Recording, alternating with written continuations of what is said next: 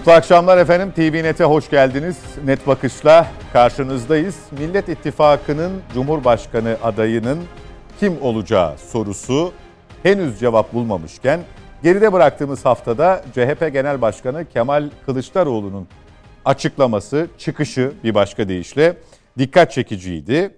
Benimle misiniz? Eğer öyleyseniz bunu hissetmek istiyorum dedi e, Sayın Kılıçdaroğlu ve sonrasında da başta Ekrem İmamoğlu ve Mansur Yavaş olmak üzere birçok isimden kendisine destek mesajı geldi sosyal medyada.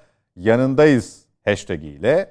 İyi Parti cephesinde de e, bu çıkışın, desteğin ardından son noktayı Sayın Akşener koyar açıklaması aslında yeni bir tartışmaya yol açtı.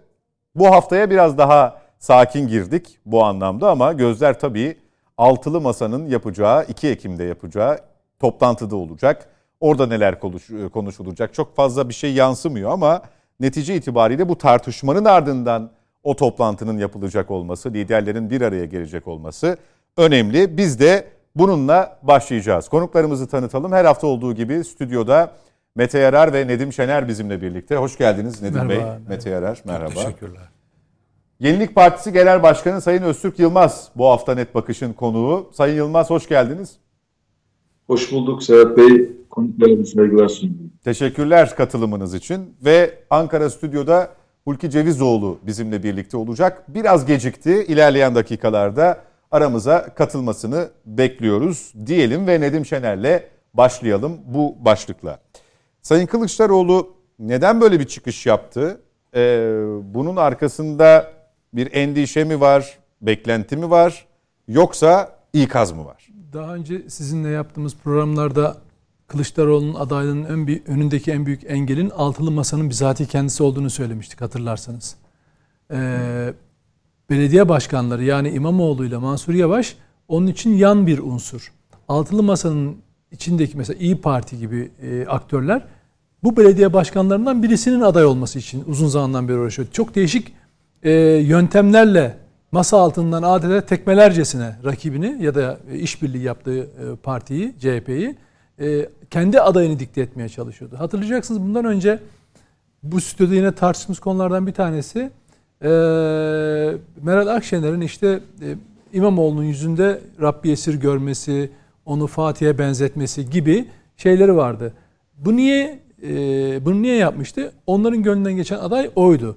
Sonra bu olmayınca hatırlayacaksınız yine e, altılı masada söz söyleyen, adayı belirleme e, inisiyatifini kullanmak isteyen İyi Parti bu sefer anketçiler yoluyla yani bir takım manipülatif anketçiler yoluyla oylarının CHP'nin üzerine çıktığını e, açıklattı kamuoyuna. Onun, Kendi partilerinin.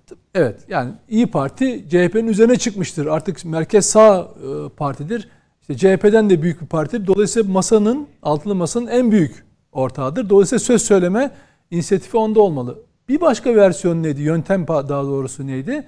Ee, Kılıçdaroğlu'nun e, etnik kimliği veya işte e, inancı, işte Alevi olması. Bunu bizatihi e, şeyden e, İyi Partili milletvekilleri gündeme getirdiler ve bunun e, seçilmeyi zorlaştıran bir unsur olduğunu açık açık söylediler. Hatta İyi Parti en sonunda bir, bir, birisi hakkında da e, soru, inceleme ya da soruşturma benzeri bir partici disiplin mekanizması çalıştırdı. Şimdi bunlar bunların hepsi aslında altılı masanın evet bir toplantı halindeler ama alttan e, adeta CHP'yi tekmelercesine yaptıkları girişimlerdi. Ama Kılıçdaroğlu vazgeçmedi. Öncelikle birkaç kez sözcüleri aracılığıyla hem İmamoğlu'nun hem de e, Mansur Yavaş'ın aday yapılmayacağının işaretlerini net verdiler. Ama yine de bu iki e, belediye başkanı o amaçtan çok fazla uzak duramadılar. Yani mesela İmamoğlu beni taca atamazsınız, offside'e atamazsınız falan filan dedi. E, Mansur Yavaş sessizliğini hep korudu böyle. Yani kendisi sanki bu konuyla çok ilgisi yokmuşçasına. Ama hep beklenen şu oldu. 11 büyük CHP'nin 11 büyükşehir belediye başkanının bir deklarasyonla Kılıçdaroğlu'nun arkasında olması isteniyordu. Parti merkezinde böyle bir hazırlık, böyle bir istek talep vardı ama onlar buna yanaşmadılar. En sonunda Kılıçdaroğlu birkaç salvo yaparak ya benimle ya benimle olun ya önümden çekilin diye açıklama yaptı. Bu kimeydi? Kendi partilerine. Çünkü partilerine hitap ediyordu. Ama bu açıklamasının artık e, İmamoğlu ve Mansur Yavaş'ın artık adaylık ihtimalini kendisi açısından ortadan kaldırdığı mesajını doğrudan artık altılı masaya verdiği bir açıklama. Yani burada bu mesajın ana muhatabı altılı masa. Yani ben artık adayım. Sizin üzerine durduğunuz iki aday aday değil. Onlar belediye başkanı olarak kalacaklar. Dolayısıyla ben adayım. Benim yanımda mısınız değil misiniz? Gösterin kendinizi diye şey yaptı. Fakat ne oluyor? Buna rağmen bakın buna rağmen e, ne İyi Parti ne diğerleri çıkıp da ya evet siz böyle bir isteğiniz var. Bizim de e, desteğimiz size. E, seçmenimizi sizin e, işte adaylığınızın arkasından mobilize edeceğiz. Destekleyeceğiz. E, diyemiyorlar. Ve onun için hala efendim Ekim'deki toplantıda mı yoksa Kasım'a mı sarkar gibi e, efendim ne derler onu topu taca atma yöntemleri. Çünkü hala kafalarında şu şu form şöyle bir formül geçiriyorlar. Der ki e, mesela Saadet Partiler bunu daha da net söylüyor. Yüzde yüz kazanması e, garanti olan birisi. Şimdi seçime gidiyorsunuz. Seçime giderken mesela Cumhurbaşkanı Erdoğan veya ona yakın olanlar seçimi kazanacağını söylüyorlar. Peki Erdoğan dahil olmak üzere bir kişi çıkıp da seçilmesi yüzde yüz garanti diyebilir mi? Çünkü seçime gidiyorsun. Şimdi öbür taraf diyor ki seçilmesi yüzde yüz garanti. E peki öyle biri varsa siz de bunu topluma ikna edin. Hiç seçim yapmayalım. Masrafa girmesin devlet. E, seçmenler de o gün e, sandıklara gitmesinler. O pazar gününü ziyan etmesinler. Nasıl olsa seçilmesi garanti biri var. O kişiyi Cumhurbaşkanı ilan edelim. Ortada bir seçim varken seçilmesi garanti. Peki niye böyle yapıyorlar?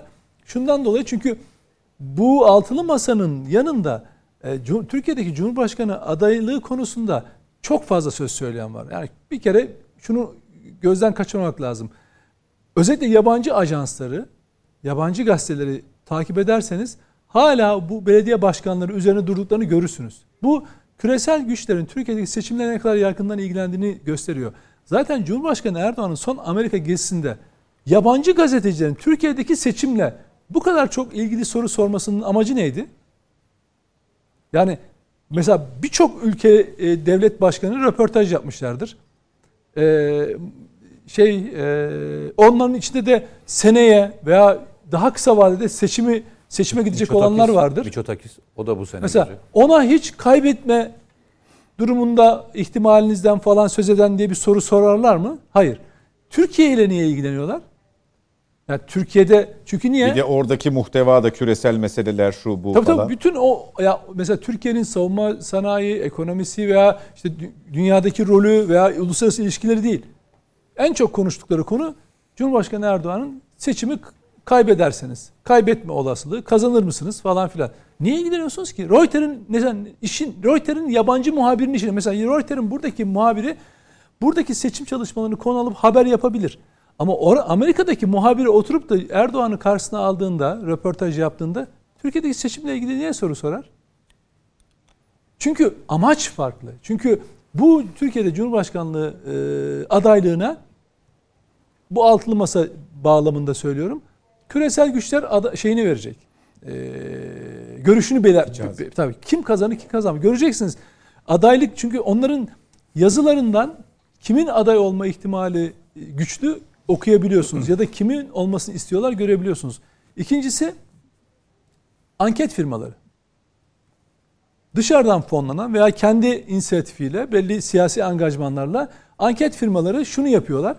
Cumhur İttifakı ile Millet İttifakı'nın adayının ya da Altılı Masa'nın adayının yarıştırmıyorlar. Farkındaysanız Kılıçdaroğlu ile İmamoğlu'nu Mansur Yavaş yarış, yarıştırıyorlar. Peki seçime gittiğiniz zaman Cumhur İttifakı'nın adayının altında Erdoğan'ın ismi yazacak. E, Millet İttifakı'nın aday e, bölümünün altında 3 tane aday ismi mi yazacak? Hayır bir kişi yazacak. Orada da bir bilinç olduğunu söylüyorsun. Manipül evet. Manipülasyon olduğunu söylüyorum. Bilinçten ziyade manipülasyon. Yani ne yapıyorlar? Diyorlar ki Kılıçdaroğlu'na sen aday olma. Bakın hala ona çalışıyorlar. Kim var üç, bir başka lobi güç? Yandaş gazetecileri. Beslemeler. Yazıyor adamlar. Diyor ki o olmasın, şöyle olmasın. Sana ne? Yani ben mesela Nedim Şener ya da Mete ya da sen Türkiye'de Cumhur İttifakı'nın veya Millet İttifakı'nın adayının kim olacağı hakkında niye görüş belirtelim? Niye bir görüşümüz olsun ki? Ya bununla ilgili tahminimiz niye olsun? Bu şu, şu bunu şunun için söylüyorum. Tahmininiz Seç... olabilir canım. Hayır efendim. Yani, bakın bunu deklare edemezsiniz. Bakın Hı. bunu neden biliyor musun? Bu etik değil. Çünkü ben bir siyasi parti üyesi değilim. Bir amacım yok benim siyaseten. Bir makam beklentim yok, bir şeyim yok. Siz top bir birisi siz gazeteci olarak bunu bir başkasına sorarsınız. O beyan eder, siz aktarırsınız. Ama siz mesela açık çıkıyor. Şeyin e, nedir o? E, Bence şu yandaş ve besleme medyasına bakın. Kılıçdaroğlu olmasın. Ka- kazanma olasılığı zayıf. İmamoğlu olsun. Bunu gazeteciler söylüyor. Ya besleme basına bakın. Bunu beyan ediyorlar. Şimdi bu insanlar bakın bu insanlar ikna edilmeden Kılıçdaroğlu bunlara karşı mücadele ede ede adaylığını getiriyor şeye e, gündeme. Şimdi mesajı kime verdi? Altılı masaya. Ben ortaya çıktım diyor. E, beni destekleyin. Peki bu olmazsa ne olur? Ben seçenekleri söyleyeyim. Kılıçdaroğlu ben adayım diye ortaya çıktı. Bu saatten sonra adaylığını geri alması çok zor. İma, e, e, Meral Akşener bunu eğer istemezse, bunu onaylamazsa muhtemelen çok e, adaylı bir seçime gidilebilir. Şeyde. E, zaten daha önce de söylemiştim. Yani Kılıçdaroğlu'nun aday olma, ortak aday olması kolay değil. Yani olmayacağı, olamayacağı e, görüşündeyim. O çok adaylı kısma da geleceğim. Tabii yani o Orayı bir, bir mesela Akşener aday olmak isteyebilir. Ama o başbakan olacağım diye tutturuyor. Fakat o bir hülya, o olma ihtimali yok. O bence bir başka bir manipülasyon. Ama ikinci bir seçenek e, HDP'nin de içinde bulunduğu ittifakı dikkate alarak çok adaylı bir seçime gidebilir. İkinci tura kalma ihtimali üzerine hesaplar yapılıp e, bir e, er, işte Erdoğan'ın karşısında kim e, şey olacaksa, e, güçlü aday çıkacaksa onu destekleyebilirler. Böyle bir çözüm bulunabilir ama Kılıçdaroğlu'nun bu açıklamasını bence sadece partililere falan değil artık doğrudan e, masaya, altılı masaya verdiğini herkesin görmesi gerekiyor. Çünkü masa diyor ki masanın bileşenleri daha aday ortak aday konusu konuşulmadı. Ne yapılacak peki? Adayların ismi masaya gelecek. Peki altılı adayın altılı masanın e, e, üzerinde konuşacağı iki isim, iki önemli isim vardı. Kimdi onlar? Mansur Yavaş ve Ekrem İmamoğlu. Kılıçdaroğlu onları aldığı masanın altına süpürdü. Yani bu masada onlar konuşulmayacak artık. Çünkü eğer bunun tersi olursa artık Kılıçdaroğlu'nun hiçbir hükmiyeti kalmaz. Ne CHP genel başkan olarak, ne Cumhurbaşkanı adayı olarak, ne siyasetçi olarak. Onun iradesi ancak onlara edilip Peki. emekliye ayrı, e, bırakılır diye düşünüyorum. Teşekkür sonra. ediyorum. Ee, Sayın Cevizoğlu hoş geldiniz. Hoş bulduk. İyi yayınlar. Herkese selam. Teşekkürler. Bil mukabele. Birazdan geleceğim size. Ee, Öztürk Bey, Nedim Şener dedi ki e, Kılıç, Sayın Kılıçdaroğlu mücadele bu, yani sıraladıkları şeylerle mücadele ede ede geldi bugüne kadar. Geçen haftaki açıklaması suyun iyice bulandığını görmesinin akabinde mi geldi? Erken mi geldi? Bütün bunlardan haberdardı, farkındaydı ama bu çıkışı yapmak zorunda mı kaldı size göre? E, açıkçası Sayın Kılıçdaroğlu'nun bu açıklamayı niye yaptı? E, böyle çok acele yaptı. E, pek kimse bunu böyle bir konuşma yapacağını beklemiyordu. Belli bir yerden talimat almış. E, biraz kendine çeki düzen ver. E, ucunu kaybetti. Kaçırdı. Azıcık duruma vaziyet e, dolayısıyla bir açıklama yap ve işi toparla e, diye bir e, belli bir yerden talimat etmiş. O da bu talimat gereğini yapıyor. Kılıçdaroğlu'nun kendine ait bir düşüncesi yoktur. Yönlendirilir başka taraflardan. Onu oraya oturan tarafından. Ben açıkçası bu çerçevede değerlendiriyorum. Yani e, bir talimat var ortada ona dönük yapması için. Ve bu o da bunun gereğini hızlı bir şekilde yapmak istiyor. Ee, ben onun aday olacağını düşünmüyorum. E, aday olmasını Sayın Erdoğan istiyor. Çünkü eğer aday olursa Sayın Erdoğan'ın zil takıp oynaması lazım. Ve anket şirketleri, e, özellikle hükümete yakın anket şirketleri Kılıçdaroğlu'nu öne çıkarıyor. Mesela geçen bir manipülasyon daha yapıldı. Sanki Kılıçdaroğlu'na çok oy alacakmış gibi gösteriyor. Bunu tamamen hükümet yapıyor.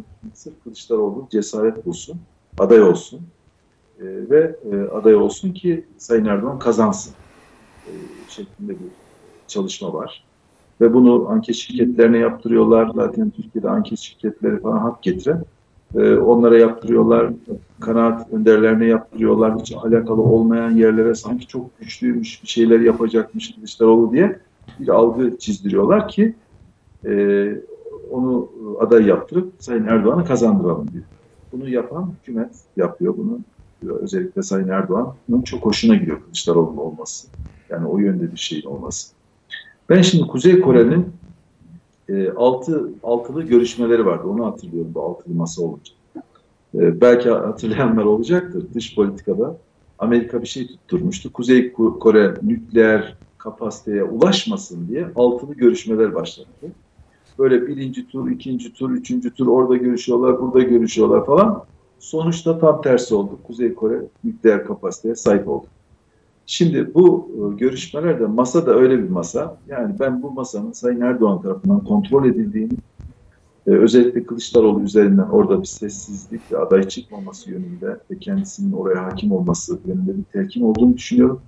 Ve bu işin açıkçası yani hükümetle alakalı olduğunu düşünüyorum. Yani Kılıçdaroğlu'nun e, açıkçası bütün seçimleri kaybetmiş Kılıçdaroğlu'nun aday olması e, çok hoşuna gider Sayın Erdoğan. Ayrıca Sayın Erdoğan'ın çok hoşuna gider Kılıçdaroğlu'nun masayı kontrol etmesi, biraz e, ilkleri elinde bulundurması e, çok hoşuna gider.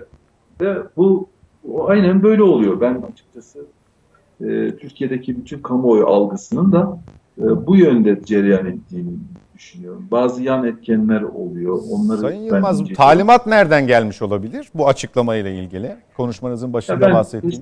Sayın e, perde arkasından Sayın Erdoğan tarafından yönetildiğini düşünüyorum açıkçası. Yani talimatın adresini de mi orası gösteriyorsunuz? Ben öyle görüyorum. Yani direkt talimat olarak gelmez tabii ki yani Sayın Kılıçdaroğlu ama bu işin usulü vardır. Yani yönetilenler vardır, bazı şeyler gelir gider. Yani bu siyasette bu tür şeyler çok olur. Ee, ben açıkçası e, bu altılı masanın başından beri bir hikaye olduğunu, Sayın Erdoğan'ın kuklası olduğunu, Kılıçdaroğlu üzerinden kontrol edildiğini ve Kılıçdaroğlu'nun da sürecini zorlaştırıp toplu taca atmak veya kendisini empoze etmek suretiyle Sayın Erdoğan'ın önünü açmak istediğini ben görüyorum bakın. Türkiye'de bir kayıkçı kavgası var. Almış başını gidiyor. Yani insanlar gerçeği konuşmuyor. Siz düşünebiliyor musunuz?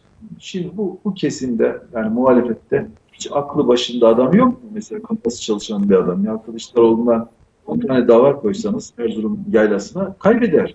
Nasıl olur da kaybetmiş bir adam gelir de Cumhurbaşkanlığını kazanır? Hiç hiçbir tane aklı başında insan sormuyor mu mesela? Hiç bunların yazarları yok mu? Çizerleri yok mu? Milletvekilleri yok mu? Hiç düşünürleri yok mu?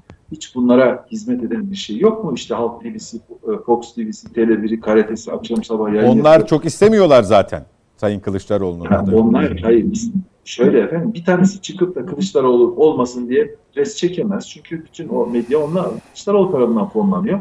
Kılıçdaroğlu da Sayın Erdoğan yönetiyor. Yani bir, bir kere bir oyun Türkiye siyasetinin kötü tarafı bu. Yani 20 yıldır eskiden de öyleydi. Yani Türkiye'de dünyada artık hükümet olmak yetmiyor, hükümet olmak yetmiyor. Bir de muhalefeti de kontrol etmek, uygun bir muhalefet yaratmak, ona uygun bir sanki muhalefetmiş gibi bir yapı çıkartmak gerekiyor ki uzun süre kalabilirsiniz. Sayın Yılmaz, sesinizle ilgili bir sıkıntı yaşıyoruz. Arkadaşlarım bir kere daha bir test etsinler. Ee, tekrar döneceğim size. O esnada Hulki Bey'e bu başlık üzerinden yeni bir soruyu yönelteyim ama söyledikleriniz de ilginç tabii bu arada. Ee, Sayın Cevizoğlu, Öztürk Bey diyor ki altılı masayı Sayın Kılıçdaroğlu, Sayın Kılıçdaroğlu da Sayın Cumhurbaşkanı yönetiyor. Ee, enteresan bir bakış açısı. Ne dersiniz buna? Şimdi tabii Öztürk Bey e, CHP'den ayrılan bir politikacı, bir genel başkan şu anda. Farklı görüşleri, farklı bakış açıları var.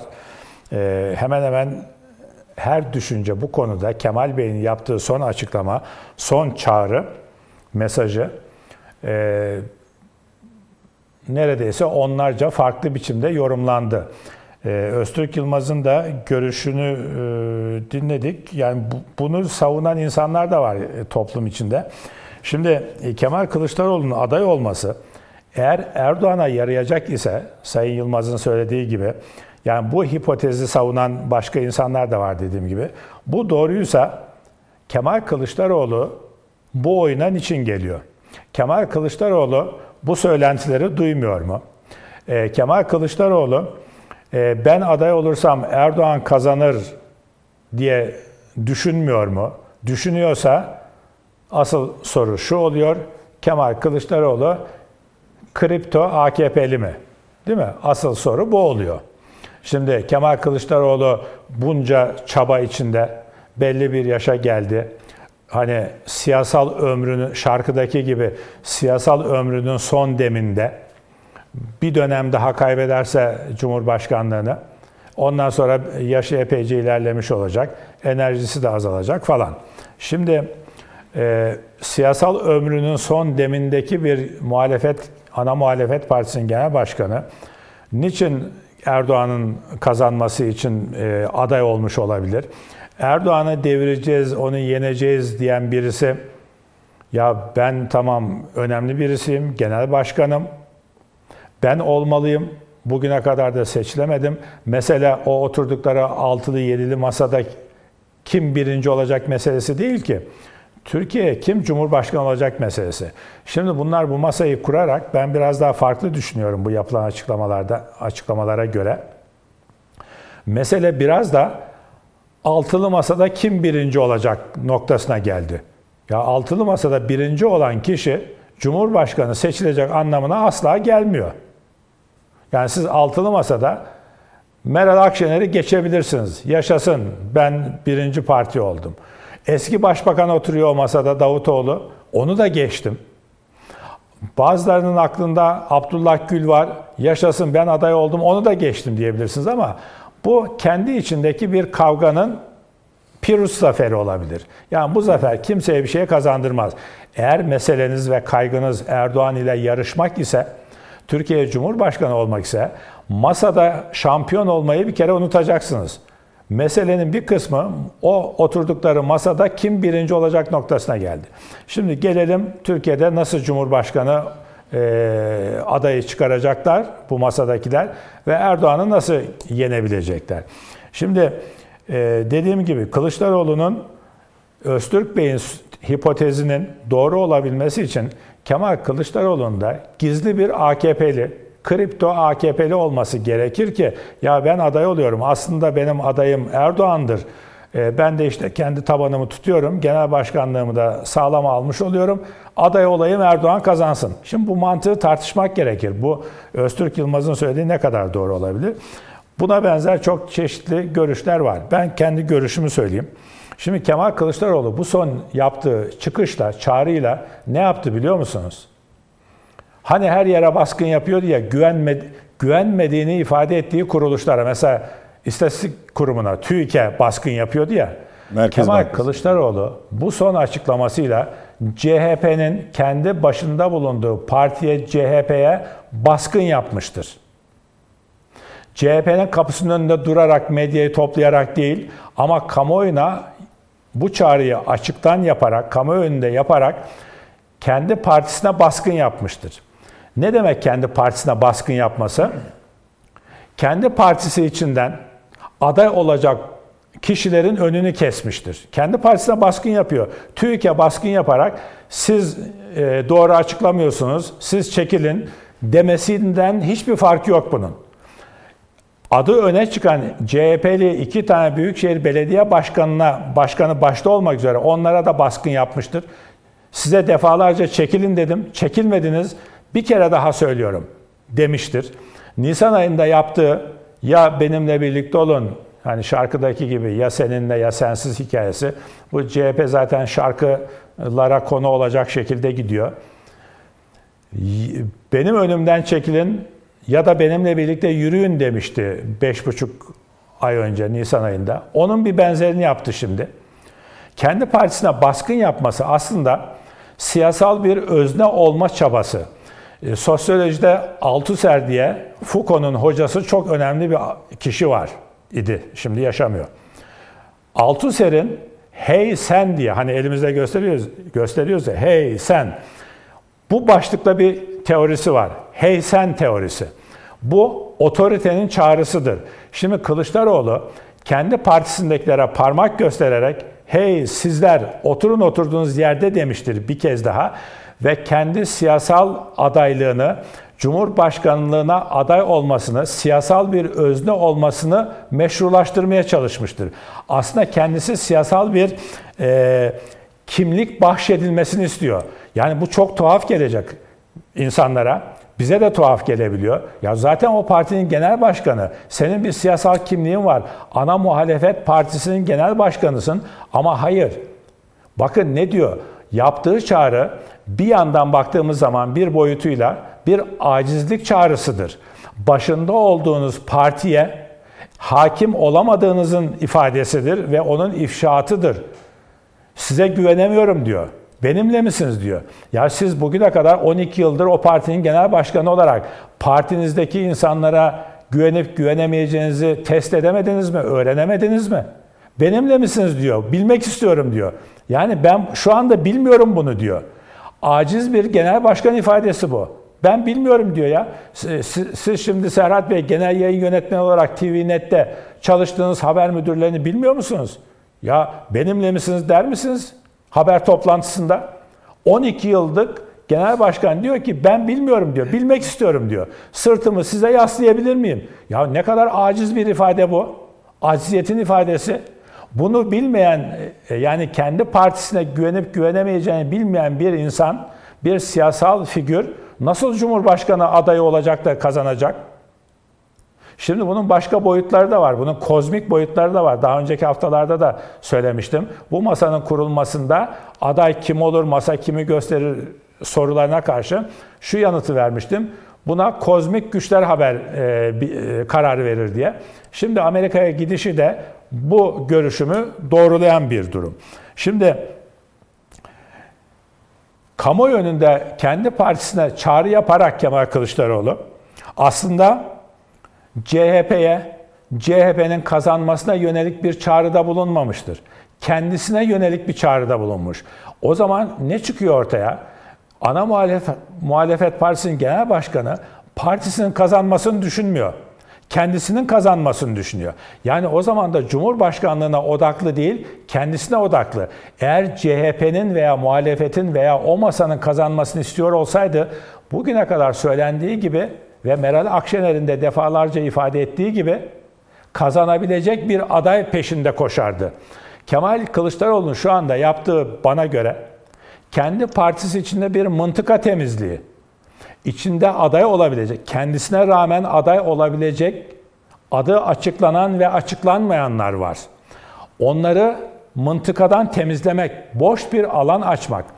O alanı kendisi mi dolduracak? Kendi adaylığı ile mi dolduracak? Ben onu onu da düşünmüyorum. Kemal Kılıçdaroğlu Amerika'ya gidip oradaki görüşmeler çok ağır konuşmak istemiyorum. Geldikten sonra bir daha konuşuruz Kemal Bey. Ee, kozmik güçlerden alacağı işarete göre başka söylemler ve eylemler içine girecektir diye düşünüyorum. Ee, özetle söylemem gerekirse. Kendi adaylığı... Benim Kemal Kılıçdaroğlu'nun bu yaptığı çağrıda... Hı o kozmik e, görüşmelerden, temaslardan kendi adaylığının dışında bir isim duyarsa ne yapacak? Siyaseten. E, benden duysun o zaman şimdi Amerika'ya gitmeden ben söyleyeyim. O kadar masrafa gerek yok. Zaman, zaman harcamaya da gerek yok. Ben söyleyeyim. Amerika'dan duyacağını ben söyleyeyim size. Yani bu Amerika Amerikalılardan ben öğrendim de onu söylüyorum anlamında değil görünen köy kılavuz istemez. Bakıyoruz, görüyoruz. Bana göre, daha önce de ifade ettim bunu, yani bu açıklamaları olmadan Kemal Bey'in, Kemal Bey aday olmak istese de aday olmayacak. Bir başkası için alanı açıyor. Bir başka aday, X kişisi, onun adını konuşuruz kim olabilir diye. Bugüne kadar adı açıklanan ya da açıklanmayan bir X kişisi yarın aday olursa bu altılı yedili masadan adı çıkarsa kendi partisinden de şu anda senin yanındayız diye tweet atanlardan biri veya ikisi ben de adayım. Sen genel başkan aday olacaktın diye biz senin yanındayız dedik. Sen şu anda genel başkan olarak aday değilsin. O halde biz de varız demeyeceğini kim biliyor? diyebilirler ihtimaline karşı Kemal Bey alan açıyor. Adını daha sonra şimdi sahneyi boşaltıyor. Sahneye çıkacak olan asıl as solist için meydanı boşaltıyor. Ama sözünü ettiğiniz bu iki isim yok orada tabii. Güçler kar- Nerede yok? Anlamadım. Ee, yani o alanı açmasındaki murat şey değil. Ee, yanındayız Sayın Genel Başkan diyen iki belediye başkanı değil, iki büyükşehir belediye başkanı değil. Yok O, ikisi de o attı. diyor. Onu söylüyor zaten. Hayır hayır onlar da diyor. attı. Hayır onlar da madem öyle ben mi yanlış anladım? Onlar da eğer sen başka bir ismi işaret etmek için zamanında hem Nisan'da hem Eylül'de bana destek verin dedin ama başka birini şimdi işaret ediyorsun. Yok öyle demiyor. Hulki Bey'in söylediği kendisinin adaylı, aday olmayacağının işaretini vererek diğerleri o alana e, Hayır, onlar dolduracaklar. girebilir diyor. Evet. Onlar da der ki diyor. İşte ben Biz de onu olacağız. diyorum. Sen senin dediğin doğru.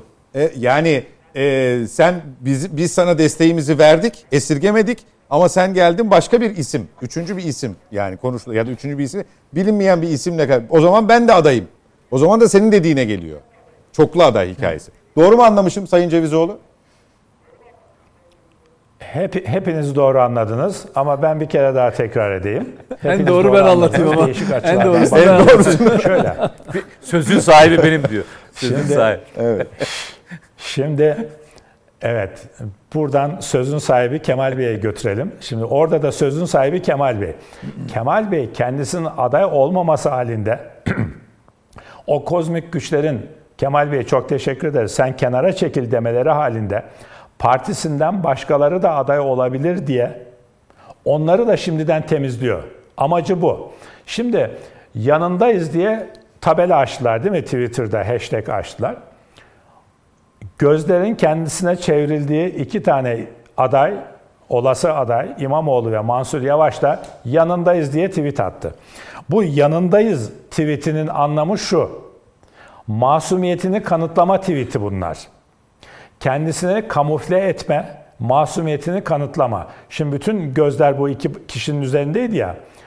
Orada eğer yanındayız diye tweet atmasaydı Mansur Yavaş ve Ekrem İmamoğlu suçlu ve günah keçisi onlar olacaktı şu andan itibaren. Zan altında kalacaklar. Onlar bu günahı paylaşmamak için tabi zaten amaç o iki kişi ve olası mesela şimdi bugün Bolu Belediye Başkanı CHP'li bir yıl ihraç edildi partisinden.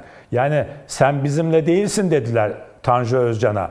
Bir sene sonra partiye döneceksin. Yani Cumhurbaşkanlığı seçimleri bittikten sonra seni aramıza al- alacağız dediler.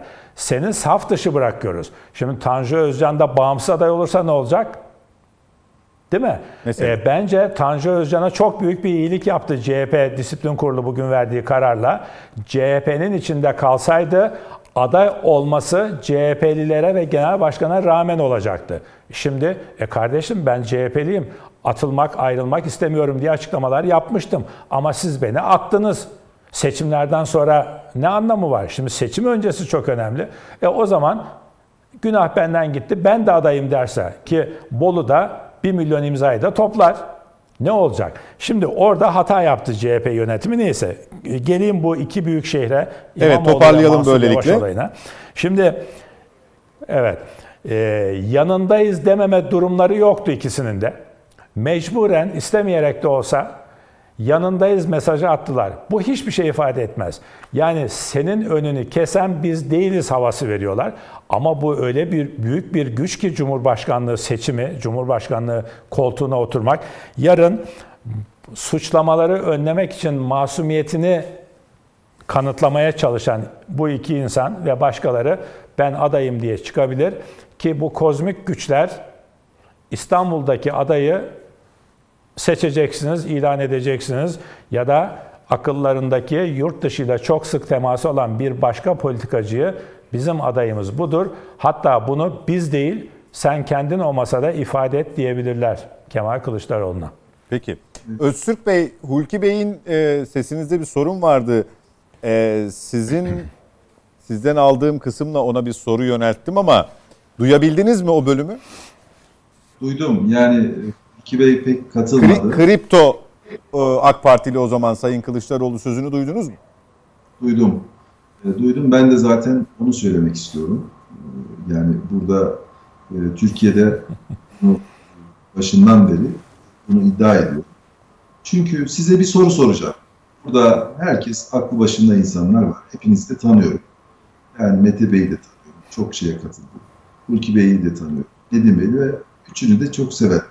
Ama vicdan bir soru soruyorum. Sizce Ekmelettin Bey'in o kadar bekledikten sonra Sayın Erdoğan karşısında herhangi bir şansının olabileceğine inanan kaç kişi vardı Türkiye'de? Kim getirdi onu mesela? Niçin getirildi? Çünkü Sayın Gül kolay bir adayın, Erdoğan da kolay bir adayın olmasını istiyordu Sayın Gül'de. Çünkü o başbakanlığa inecekti. Ee, Erdoğan da Cumhurbaşkanlığına çıkacaktı. Ya bu Türkiye'de bu bunu görmeyen yani Sayın Ekmelettin İhsanoğlu'nun Erdoğan karşısında kazanacağına kaç kişi inanıyor? Ve niçin getirir?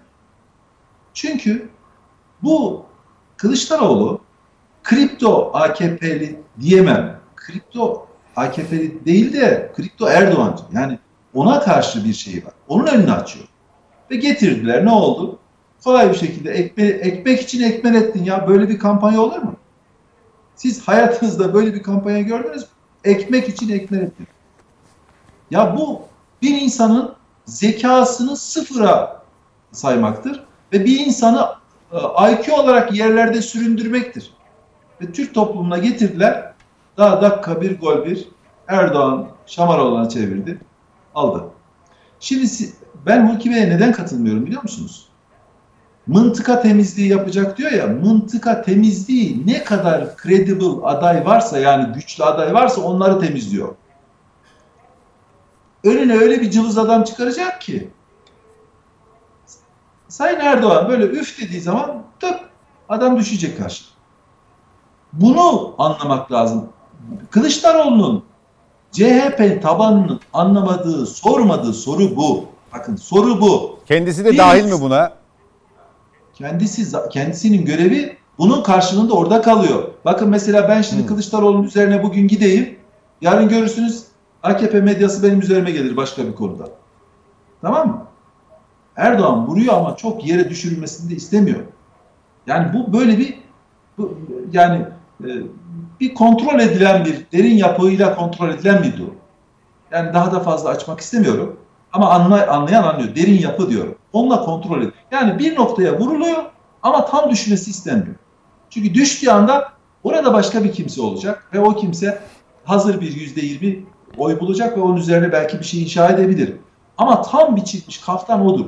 Bakın Türkiye'de Kılıçdaroğlu neyse Rusya'da da Putin'in Kılıçdaroğulları vardır biliyor musun? Aynı Kılıçdaroğlu orada da vardır o figür. Bu figür bu figür Karzai'ye karşı Afganistan'da vardı. Şu anda açık söyleyeyim Aliyev'e karşı Aliyev'in Kılıçdaroğlu'su vardır. Eskiden Nazarbayev'in de Kılıçdaroğlu'su vardı. Ve kim dümenin başındaysa o bir Kılıçdaroğlu yaratıyor. Ve öyle baskı altına alıyor toplumu. Ve bunun da şimdi bakın geçen bir ismini vereceğim Twitter'dan e, birisi anket yayınladı. Siz o anketin doğru olduğunu mu düşünüyorsunuz? Gerçekten Kılıçdaroğlu'nun %75 aldığını mı düşünüyorsunuz?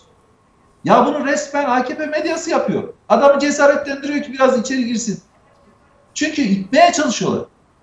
Yani ben bazı şeyleri daha net biliyorum. Peki. Ama bu oyun Türkiye'de çok oynandı. Şu anda Kılıçdaroğlu'nun şeyi şu. Şimdi ben size bir soru sorayım. Kılıçdaroğlu'nun böyle bir dönemde Erdoğan bilmiyor mu? Erdoğan bunu eleştirecek. Vay sen Amerika'ya gittin FETÖ'cülerden e, zarf alıp geldin.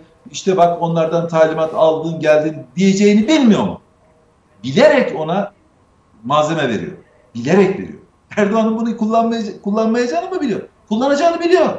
Ama bilerek malzeme veriyor ki biraz daha zayıflasın. O tarafı güçlendiriyor.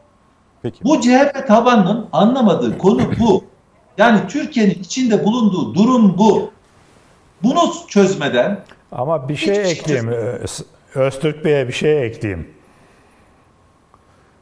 buyurun. Teşekkürler. Buyurun. Şimdi Ee, Türkiye'de e, Türkiye'de gelenek şu. Geçmiş tarihten bugüne kadar bakalım. Gördüğümüz gerçeklik şu. Cumhurbaşkanı ya da başbakan olmadan önce olacak kişilerin seçim öncesi Amerika'ya gitmesi, seçildikten sonra da ilk yurt dışı gezisini Pakistan'a yapması Türkiye'de bir gelenektir. Bunu da hatırlayalım. Doğru, Turgut Özal da doğru. Amerika'ya gitti geldi. Başbakan Ama oldu. ama Ee, ama şöyle Cumhurbaşkanı oldu biliyorsunuz. Ama Hulki Bey şöyle, fark şu. Şimdi herkes biliyor ki şu anda Papua Yeni Gine'den Gine Bissau'ya kadar insanlar biliyor ki Kılıçdaroğlu'ndan lider olmaz. Kılıçdaroğlu'ndan bir şey olmaz. Bunu herkes biliyor. Amerikalılar siz zannediyor musunuz Amerika'nın Ankara'daki büyükelçiliği emin olun bizim basından daha iyi tarıyor burayı. Daha iyi tarıyor. Ve buraya daha fazla hakim. İç siyasetini emin olun buradaki pek çok ana medyadan daha yakın takip ediyor. İstihbarat alıyorlar. Bunu bilmiyorlar mı? Peki Öztürk. Bey tamamlayalım Ama- bu bölümü. Kılıçdaroğlu Sayın Erdoğan'a bu dönemde malzeme verecek ki kendi çıkardığı aday Amerikalılar tarafından belirlendi desin de Erdoğan güçlensin diye. Bakın bu bazı istihbaratta bazı şeyler ters çalışır.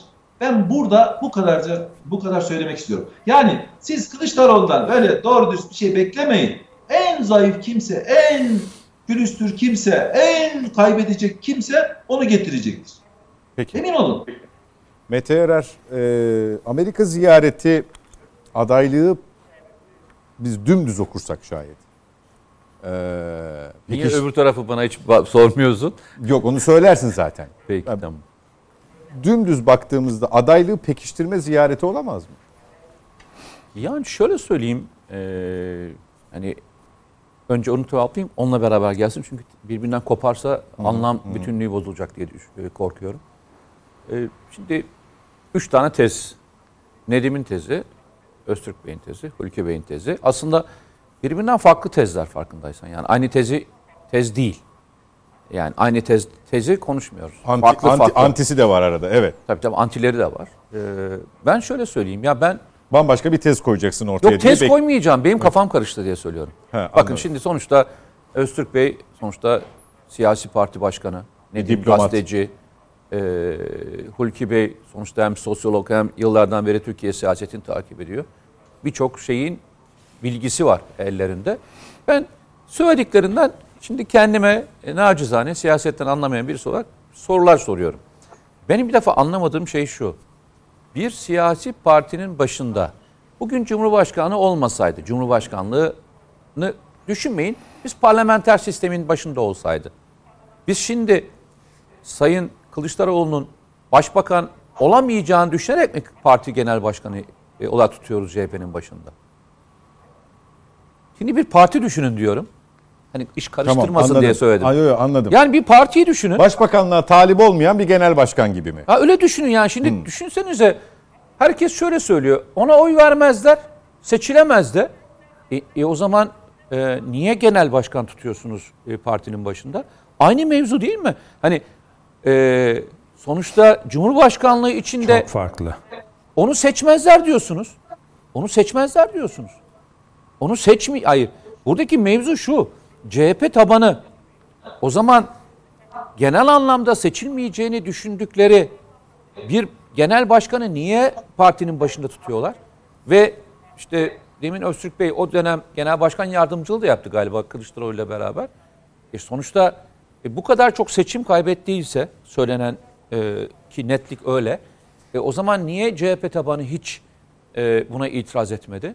Çünkü sonuçta bütün siyasi partilerin ideolojileri kendi ideolojilerini e, siyasi hayata geçirecek iktidara gelmektir. Bu bazen belediyelerle olur, bazen de hükümete gelerek olur. Öztürk Bey de onu diyor. CHP tabanı bunu göremiyor diyor. Nasıl göremiyor? Hayır hayır yani senin senin de söylediğini destekler mahiyette bir şey Ya söylüyor. üstad yani e, konuşulduğunda en e, okuyan, en e, kat- katman olarak en üst katman olarak değerlendirilmiyor mu? Yani Ege sahilleri şurası burası öyle, öyle Seçmen söylemiyor. kitlesini tabanı diyorsun. Evet. Öyle demiyor, Evet, öyle denmiyor evet, mu? evet. Şimdi yani bu katman e, bu bunu görüp siyasi partinin üzerinde bir ağırlık oluşturamıyor mu? Yani şu andaki miting gibi hani cumhur cumhur mitingleri vardı hatırlıyorsun? Hani cumhuriyet mitingleri Cumhuriyet vardı. mi? 2020. Evet. E, şimdi CHP'liler bir araya gelip bunu bir araya organize edip kardeşim biz e, seni istemiyoruz diyemiyorlar mı? Şimdi biz şöyle konuşuyoruz. CHP tabanı kime ne CHP tabanı kime ne derse ona oy versin. Mi tartışıyoruz. Eğer öyleyse gerçekten durum vahim. İkinci durum vahimlerinden bir tanesi. Bu arada ben diğer tezlerin hiçbiri yanlış demiyorum onu da söyleyeyim. Ben onların söylediklerinden anlamaya çalıştığım açı- açısından söylüyorum. Evet, evet. Birkaç Yoksa tane tezi- bir- birkaç tane soru çıktı ama şu şu ana Ha, kadar anlattıklarından. Yani ben çünkü hiçbirinin tezine hayır diyemem. Çünkü sonuçta tez tartışılmaz yani. Oradan soru çıkartılır. Burada söyleyeceğim şey şu. İkinci soru benim anlamakta zorlandığım. Benim bildiğim kadarıyla e, Öztürk Bey partiye daha içinden olduğu için bilir geçmişten de. Sonuçta bu kararı Sayın Kılıçdaroğlu tek başına vermeyecek. Parti meclisiyle beraber ilgili e, işte bununla Kurulları. ilgili kurulları vermeyecek mi? Yani kimin Cumhurbaşkanı adayı olacağını onlar önce vermeyecekler mi? Şimdi onlar önceden vermedikleri bir karar üzerinde böyle bir e, hani benimle misiniz değil misiniz gibi net tavırlarla bir baskı unsuru oluşturmuyor mu? Bu biraz tezat değil mi? Hani Buna bir cevap verebilir miyim? bir tamamlasın. yok Ee, mesela cevap vereyim benim hiç sorun değil yani. Peki, Ya bu peki. Sıcak sıcağına gidelim. Basit cevap vereyim. Şimdi Mete Bey şöyle oluyor. Şimdi Cumhurbaşkanlığı seçimiyle parlamento seçimi aynı dönemde olduğu için milletvekilleri farklı düşünemiyorlar. Niye? Çünkü aday yapılmazdır. Hmm. Yani düşünün ki siz mesela e, o bir isim getiriyor, siz de karşı koyuyorsunuz. Önce Cumhurbaşkanlığının ismi geliyor. Ona karşı koyanlar pat diye elenir. Hmm. Yani adamlar şimdi bize bizde Türk bize milletvekilleri mekanizması da öyle maalesef. Genel başkan iki dudağı arasında aman efendim tamam efendim en doğrusunu sen biliyorsun. Biz nasıl düşünememişiz diyen tipler bunlar.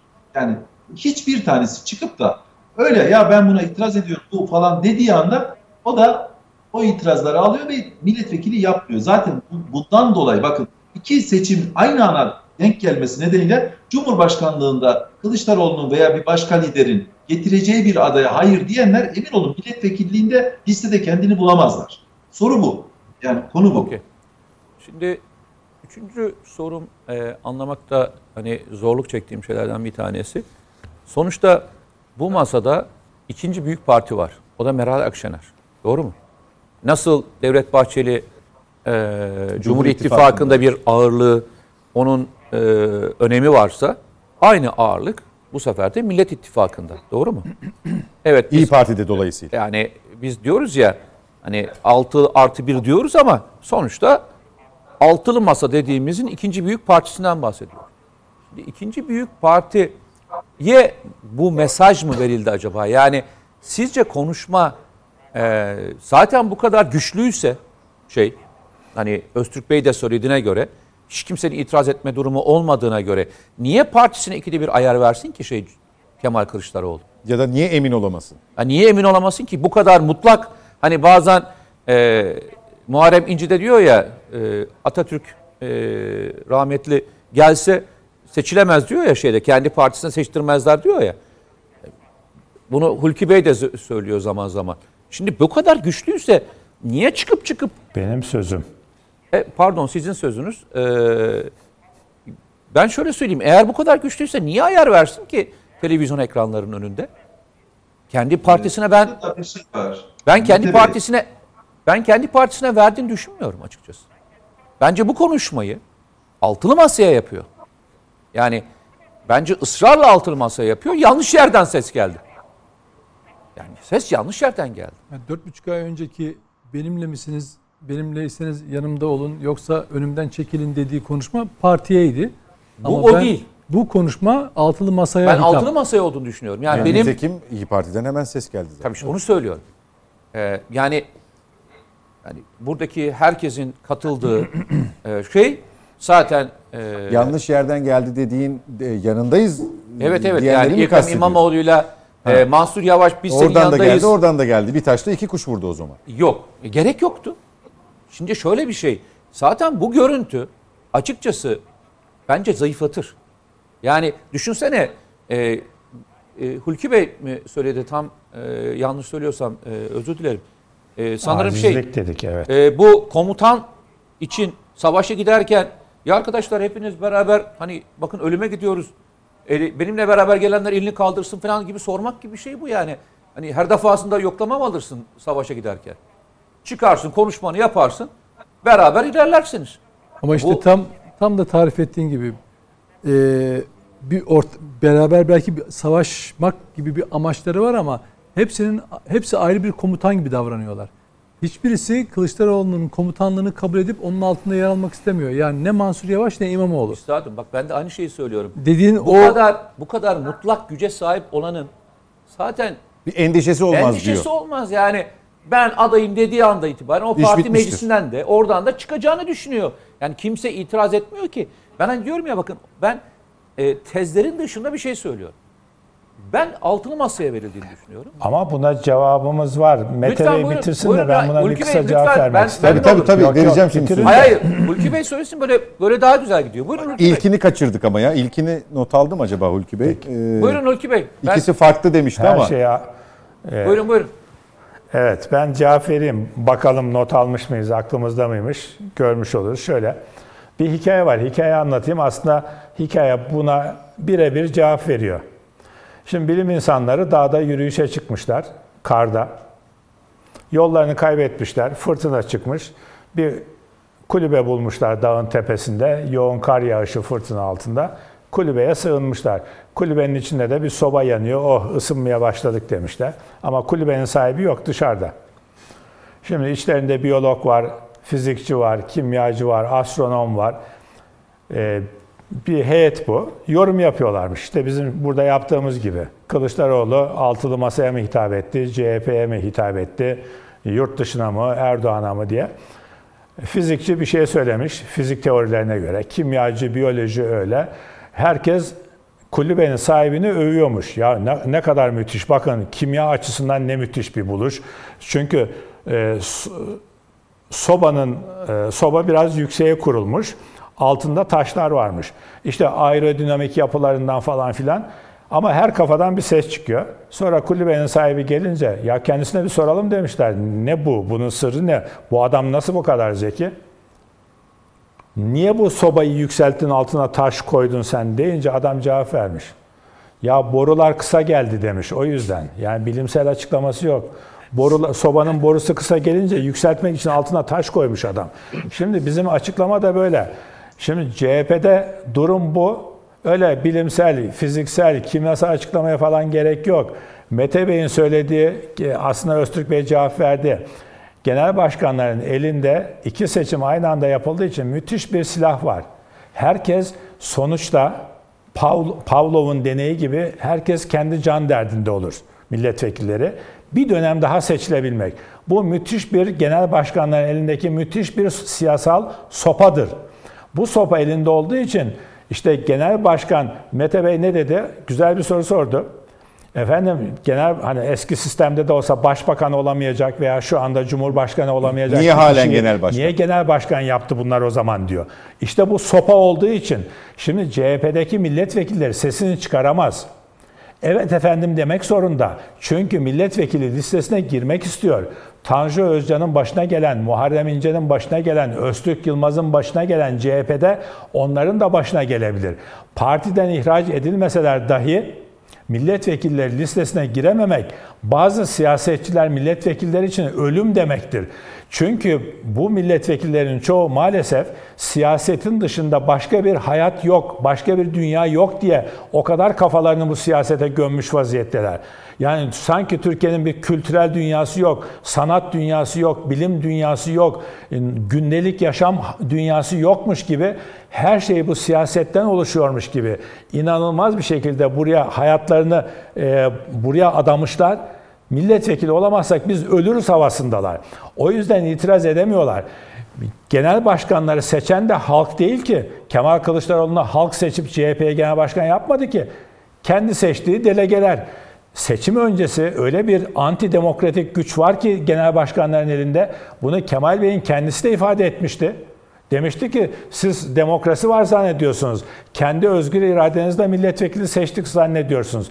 Kemal Bey'in katıldığım bir görüştür bu istisnai olarak. Hayır biz listeye yazıyoruz. Bizim yazdıklarımızı oyluyorsunuz onu seçiyorsunuz dedi Kemal Bey. Ortada yazdı açıklaması. Şimdi bu doğru. Ve öyle bir antidemokratik güç ki genel başkanlık kurultayına giderken bakıyorlar etrafta. partilerinin hangi şehirdeki delegeleri kendisine karşı anında delegeleri atı veriyor partiden. Böyle bir güç olur mu ya? Anti demokrasinin beşiğiyiz diyen bu partiler e, delegeleri kendisine oy verecek kişilerden seçiyor. Yani hani eskiden bankacılıkta skandal oluyordu ya sen bana ben sana kredi vereyim. E, ne ona bir al şey gülüm, deniyordu al gülüm ver gülüm. Yani kendi bankasından kredi al. Ha, halk dilinde o ama bir Back başka to bir back, kelimesi back to var back, de, back to back deniyordu. Ha back to back evet back to back güzel teşekkürler. Şimdi banka sahibi kendi bankasından kredi açınca bazı dönemlerde eskiden soruşturma açılıyordu. Kendi bankasının içini boşalttı diye. Onlar da formül bulmuştu. Ee, başka bankadan Karşılıklı. kredi alıyordu kendisine. O da o adama kredi veriyordu. Şimdi parti, CHP'deki öteki partilerin bir kısmında da öyledir ama CHP'yi konuşuyoruz. Genel başkan adayı veya genel başkanlıkta olan kişi kendisine kredi verecek. Yani oy verecek kişileri delege yapıyor. Onlar da diyor ki ya delege olmak önemli bir imparatorluk. Partilerde mikro iktidar demektir bu. E ben de bunun diyetini ödeyeyim. O beni seçti ben de onu seçeyim. Back to back oluyor yani. Sen bana ben sana hikayesi. Latincesi bu insan kurbanı yapıldığı yerde tanrılara e, kurban kesildiği zaman çok çağlar öncesi buna do it des deniyordu. Sen bana ben sana. Yani şöyle düşünüyordu insanlar. E, Rabbim ben sana yani İslamiyet öncesi insanların Sümerler zamanında eskiden dua ediyor. Rabbim bana şunları ver, şunları ver, iyilik ver, sağlık ver, para ver falan. Tamam. Peki e ben ondan bir şey istiyorum, ben de ona bir şey vermeliyim. Kurban kesiyorum diyordu. Ben sana kurban veriyorum. Bak bu insanı önce güzel kızları sunaklara yatırıp kesiyorlardı. Sonra e, pardon önce erkekleri Evet. kesiyorlardı o tarihte. Tek tanrı dinlerden önce. Sonra erkekler kendisini kurtardı, uyanık davrandı. En güzel hediyeyi verelim diye güzel kızları seçerek kesmeye, kurban vermeye başladılar. Kendisini kurtardı. Şimdi bu da böyle. Sen bana ben sana. Yani e, o yüzden Mete Bey'in sorusuna cevap son, son olarak şu. Halk seçmiyor. Şimdi Cumhurbaşkanı'nı halk seçecek. CHP'nin genel başkanını kendi seçtiği delegeler o koltukta tutuyor. E ama şimdi delegeler Cumhurbaşkanı'nı seçecek olsa mesele yoktu. Yani herhalde çok net açıkladık. Kendi delegelerine gidip CHP bugün Kemal Bey, arkadaşlar CHP adına hani masa ayrı, CHP adına kime aday gösterelim dese kendisinin çıkmayacağından eminim. Yani kendisinin 10. sırada listede çıkacağından da eminim. Ya da 10 diye kesin söylemeyelim de yani o sıralarda altlarda çıkacağından eminim. Gizli bir oylama ya CHP üyeleri arasında veya delegeleri arasında sandık koyup hani sürekli kurultaylar partisi ya CHP sandık koyup bu konuda arkadaşlar ben demokratiyim. Demokrat bir adamım. Hani gençlerin demokrat amcasıyım ama delegelerin de üyelerin de demokrat genel başkanıyım dese bir sandık koysa beni de yazın. Ben de adayım, aday olmak istiyorum. Kimi istiyorsunuz? Kim Erdoğan'ı devirebilir diye bir e, sandık koysak kendi partisi içinde listeye bile giremez ya. O yüzden işte koltuğu Cumhurbaşkanı olamayacağım. Bari genel başkanlığı elimde tutayım kaygısı var. Peki. E, bit- bitmedi mi? Yok tamam bit, bitir. Bitti bitti. Ee, yok, Me- bana Mete, sor- bana- Mete, Mete'ye söyledim. bitirmedim mi diye soruyor. Evet. Ee, Murat Bey, 4 olacak. Değil mi? 3 oldu. 4 dördüncü durum. E, dördüncü durum e, şöyle söyleyeyim. E, şimdi hatırlarsanız Ekrem İmamoğlu bir parmak sallama yapmıştı e, şeye. Bir tweet attı. Kabul edeceksiniz falan diye. Ondan sonra böyle bir kıyamet koptu e, Twitter'da. Bir bayağı hani e, aforoza uğradı e, CHP'nin için. Hatırlıyor musunuz? Şimdi Ekrem- Genel başkan edasıyla falan böyle. Onu kastediyor. O görüntüyü kastediyorsun. Yok O konuşmayı bu kastediyor. Kış hikayesiyle ilgili Tamam, olan tamam. mevzun dışında hani daha sonra bu Nagihan Alçı otobüse binme hikayesi o olduğunda o dönemde yaşanan süreci hatırlıyorsunuz değil mi? Şimdi düşünün e, bu kadar önemli bir konuda niye hiç kimse tweet atmıyor? Veya niye kimse e, böyle bir e, sosyal medyada e, Kemal Kılıçdaroğlu olmasın gibi bir mevzu içine değil. Sorarsan herkes Kemal Kılıçdaroğlu olmasın istiyor. Yani CHP'nin içinde de öyle diyorlar yani. Ben bilmiyorum ama öyle diyorlar. E şimdi o zaman soruyorum niye herkes suskun? Niye herkes e, sessiz bir şekilde süreci takip ediyor? Yalnızca Nagihan Alçı otobüse bindi diye Ekrem İmamoğlu'nun kellesini aldılar yani sözde ifadeyle söyleyeyim sana. E, arkadaş onlar için neredeyse varlık yoksuk, yokluk meselesi Hayati önem taşıyor. hayati öneme sahip bir konuda niye herkes e, ölüm sessizliğinde? Ben şöyle söyleyeyim. Ben e, Hulki Bey'in e, tezine biraz daha yakınım. Ben e, Kılıçdaroğlu'nun tam anlamıyla kendi adaylığını ifade ettiğini düşünmüyorum. Ve herkes de onu ümit ediyor. Yani şu andaki bu sessizliği, bu sessizliği Kemal Kılıçdaroğlu'nun arkadaş bak ben geçen seferki gibi birisini çıkartacağım. Bak çıkartabilirim. İlla benim ismim olması önemli değil. Onun bence alan temizliğini yapıyor şu anda. Bunu e, kendi adına mı yapıyor yoksa altılı masanın... Ya ben e, ben tabii şunu söyleyemem. Yani e, başkasından talimat alıyor falan diyemem ama e, kafasında bir isim var. hayır hayır onu kastetmedim. vardır. Öztürk Bey'e sorduğum soru değil o. Sana sorduğum şu. Yani bu altılı masada konuşulmuştur, tartışılmıştır ama CHP'lilerin haberi yoktur. E, ben şöyle söyleyeyim ben altılı masada bunun konuşulduğunu bile düşünmüyorum. Ha, o zaman Ben düşün, o düşünmüyorum. zaman hazırlayacak altılı masaya da getirecek aynı altılı zamanda. masaya kuvvetli bir şekilde getirecek. Tamam. Ki getirebilir de yani baktığında bugünkü tabloda HDP'nin e, zımmen de olsa bence Kılıçdaroğlu'na daha yakın durduğunu ben söyleyebilirim. Net olarak söyleyebilirim. Yani o masada kimi seçerseniz HDP oy verir deseniz Kılıçdaroğlu derim ben size. Peki. Ara vakti. Dönüşte devam edeceğiz efendim. E, Mete'nin de söylediklerinin üzerine belki görüş ifade edilecek. Özgür Bey söz istemişti. Reklama gidelim. Kaldığımız yerden devam edeceğiz. Yeniden birlikteyiz efendim. Net Bakış'a devam ediyoruz. Nedim Şener, Mete Yarar, Hulki Cevizoğlu ve Öztürk Yılmaz'la birlikteyiz. Araya gitmeden önce şu ana kadar konuştuğumuz, ilk etapta konuştuğumuz Sayın Kılıçdaroğlu'nun geçtiğimiz hafta yaptığı benimle misiniz değil misiniz şeklindeki çıkışı, ona gelen destek. Bunun üzerine okumalar yapıyorduk. Diğer üç konuğumuzun tezlerinin ortaya konması, Mete Yarar'ın bu tezlere sorularla, merakıyla da biraz katkıda bulunması ama galiba bir tane daha kaldı. Yok ben Dört bir, taneydi. Yok bitirdim ben bir toparlayacağım. En son dedim Tamam. ki masaya geldiğinde e, Ha ben masayı sormuştum. Ya, ya masaya işte masaya geldiğinde ne kadarlık bir oy, oy oranıyla geleceğini düşünüyorsanız.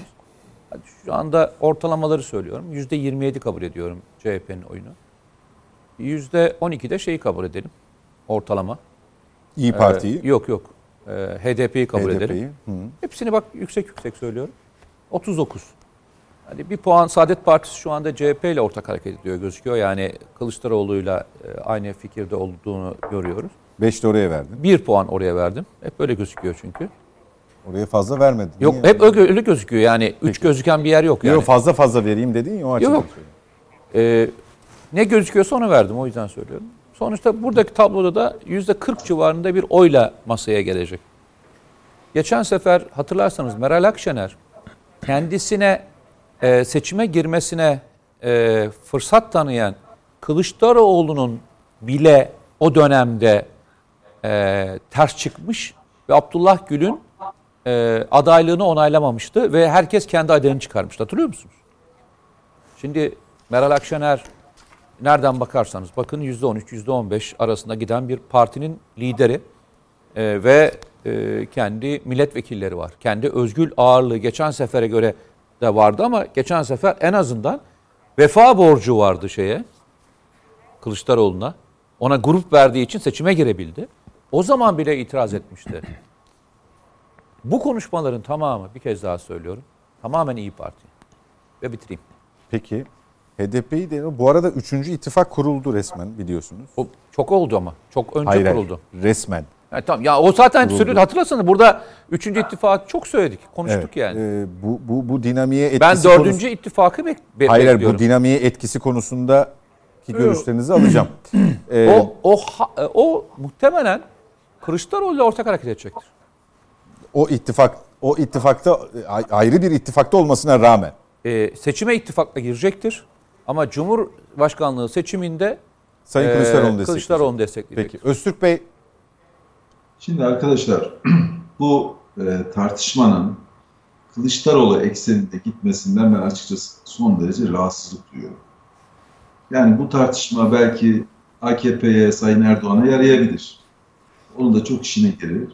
Gündemin de böyle oluşturulması e, çok pekala işine gelebilir ama benim şahsen işime gelmiyor.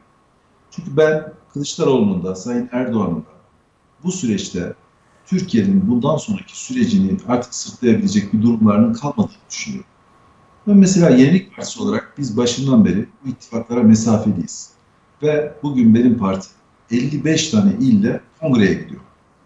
Ee, şu anda bunlar konuşulmuyor. Sadece işte Kılıçdaroğlu ne yapacak, kimi aday gösterecek.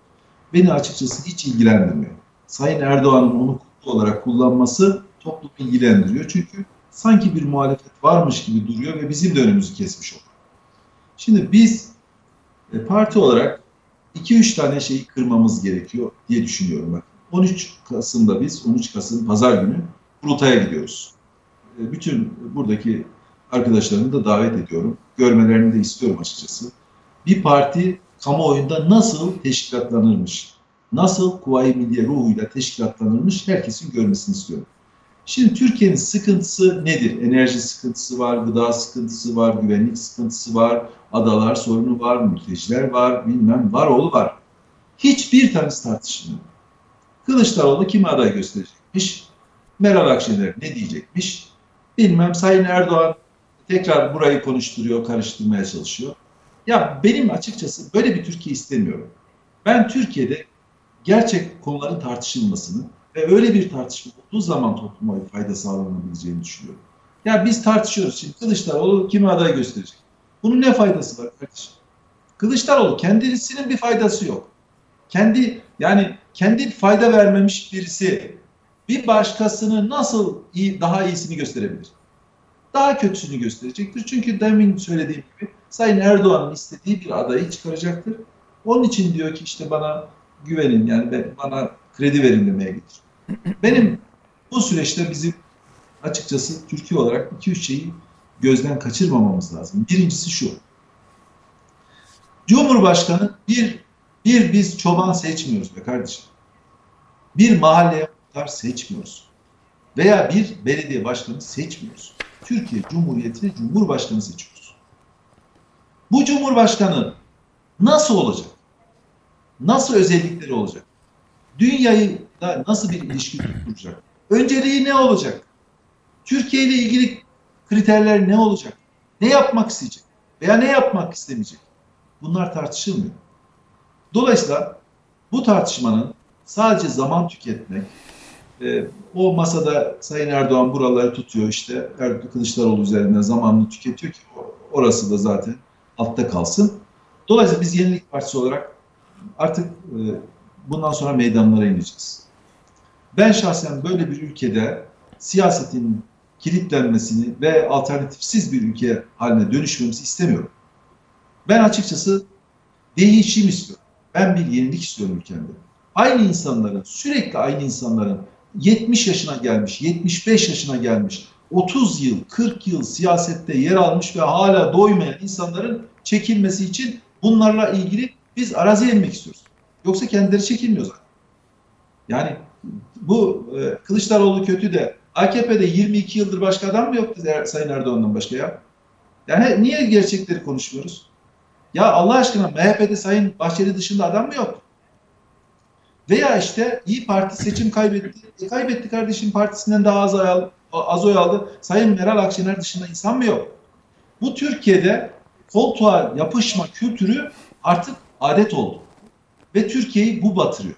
Bu bu ego, bu e, koltuktan kalkmama, e, karşı tarafı bölme ama kendisi kötü olsa da karşı tarafı daha da kötü hale getirerek başta kalma kültüründen bizim kurtulmamız lazım. Biz şahsen iddialıyız. Bakın ben Yenilik Partisi Başkanı olarak açık söylüyorum. Biz bu partiyi bu tartışmaları dinlemek için kurmadık. Türkiye'de alternatif yoktur. Sadece Erdoğan vardır. Karşısında da Kılıçdaroğlu vardır demek için kurmadık. Biz bu partiyi sokaktaki insanın ses sesi olalım diye kurduk. Bugün hiçbir sokağın sesi yoktur. Hiçbir ekranda yoktur. Basında yoktur. Mecliste basın yoktur bir kere. Türkiye'de sokak yoktur ya artık kalmamıştır. İnsanlar yüzde enflasyon Sayın Erdoğan diyor enflasyon yüzde seksen oldu. hala millet diyor ya Amerika'da diyor hayat pahalı diyor. Amerika'da yüzde 8 olmuş bizde 10 kat artmış. Yüzde 80 olmuş. Amerika sorun ediliyor Türkiye'deki gazetelerde ama Türkiye sorun edilmiyor. Dolayısıyla Türkiye'nin yepyeni bir başlangıca ihtiyacı vardır. Cumhurbaşkanlığı böyle tartışılması gerekir. Benim için Cumhurbaşkanlığının tartışılması gereken nokta budur. Biz Ege'de adalarımız işgal edilmiş. Bakın ben geçen programınızda sizin söylemiştim. E, hatırlarsınız TVNet'te konuştuk. Bizden iki gün sonra da Sayın Erdoğan çıktı. İlk defa işgal vardır dedi. Ve benim hoşuma gitti ve destekledim. Niye? Kardeşim var olan bir şeyi sen en azından işgali ilan ettin. Şimdi kardeşim biz Sayın Yılmaz, yapacağımız Sayın Yılmaz ben üzerime alınmıyorum bu söylediklerinizi. Ee, alınmamakla da iyi yaptığımı düşünüyorum. Ama biz Yok, siz- biz iki hafta önce burada Hulki Bey'in bu ekibin olduğu ve e, Ersan Bey vardı zannediyorum. Ersan Şen.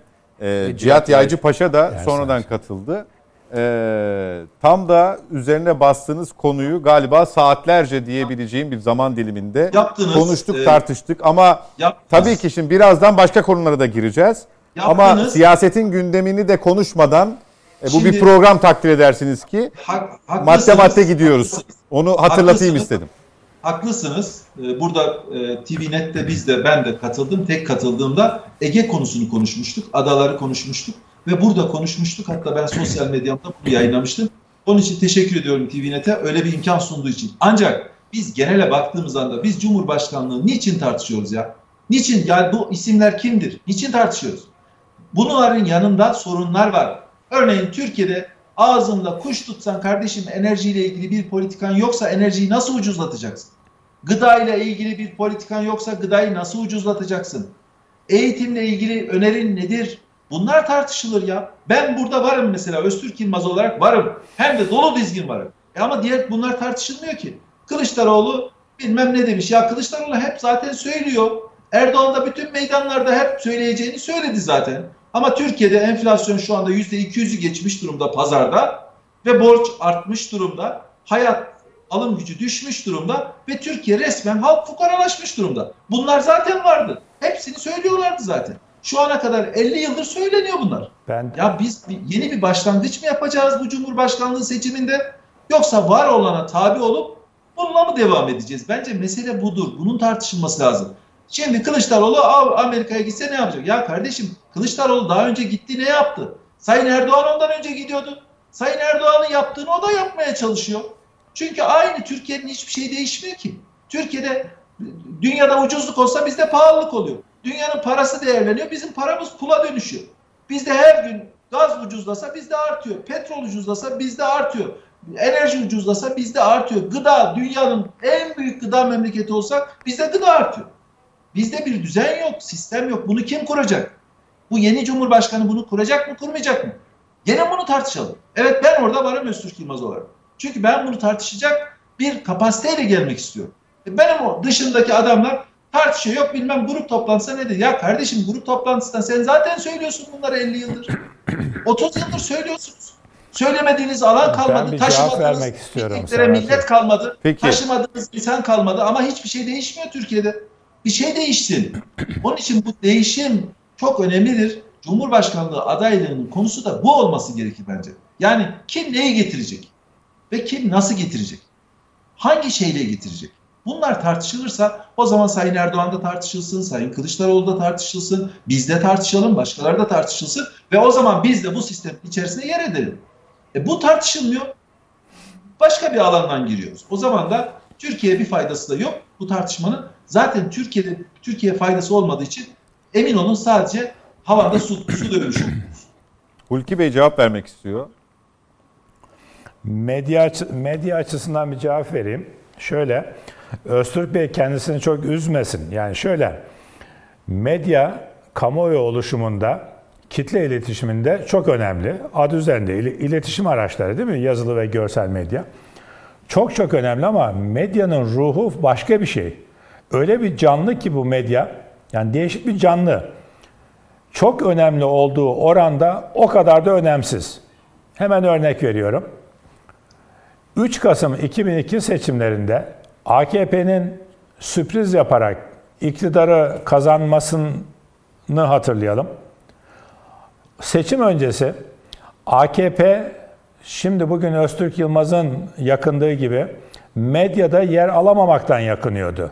Hatta medyada yer aldığı zaman şöyle yer almıştı Hürriyet'in manşetinde. Muhtar bile seçilemez diye. Değil mi? Ertuğrul Özkök öyle manşet atmıştı. Muhtar bile seçilemez diyordu. Şimdi medya başbakanları, cumhurbaşkanlarını seçmiyor. Kim seçiyor? Az önce Kemal Bey üzerinden konuşurken söyledik. Halk seçiyor. Yani Öztürk Yılmaz ya da bir başka partinin genel başkanı Cumhurbaşkanlığı ve milletvekili seçimlerinde iddialı olmalıdır. Öyle zaten görüyoruz. Bildiğim kadar Öztürk Yılmaz da Cumhurbaşkanlığına aday olacak. Öyle gözüküyor. Ben varım da dedi zaten demin. O ben varımı ben işte aranılan ve bu Türkiye'nin sorunlarına çözüm üretebilecek yapıda aranan kişilerden biriyim demek istedi. Onu siz sorarsınız. Ama medyada yer almak Cumhurbaşkanı, başbakan olmak için yetmiyor. Dediğim gibi Erdoğan hiç yer alamamıştı 3 Kasım 2002'de ve öncesinde ama geldi seçildi. Şimdi e, medya seçmiyor, halk seçiyor. Mitinglere başlıyoruz dedi Öztürk Bey. Tamam, halkı ikna ederseniz medya size nokta topliğine başı kadar bile yer vermese gene kazanacaksanız kazanırsınız. Şimdi bu medyadaki tartışmaları da çok kısaca söyleyeyim uzatmadan. Zaman az, konu çok. Ee, her iki ya da her partinin diyelim ya da her iki blokun bloğunda kendi taraftarları, kendi seçmenleri kendi görüşlerini daha sabitlemeye başladı. Hep öyledir. Hep öyle olmuştur zaten.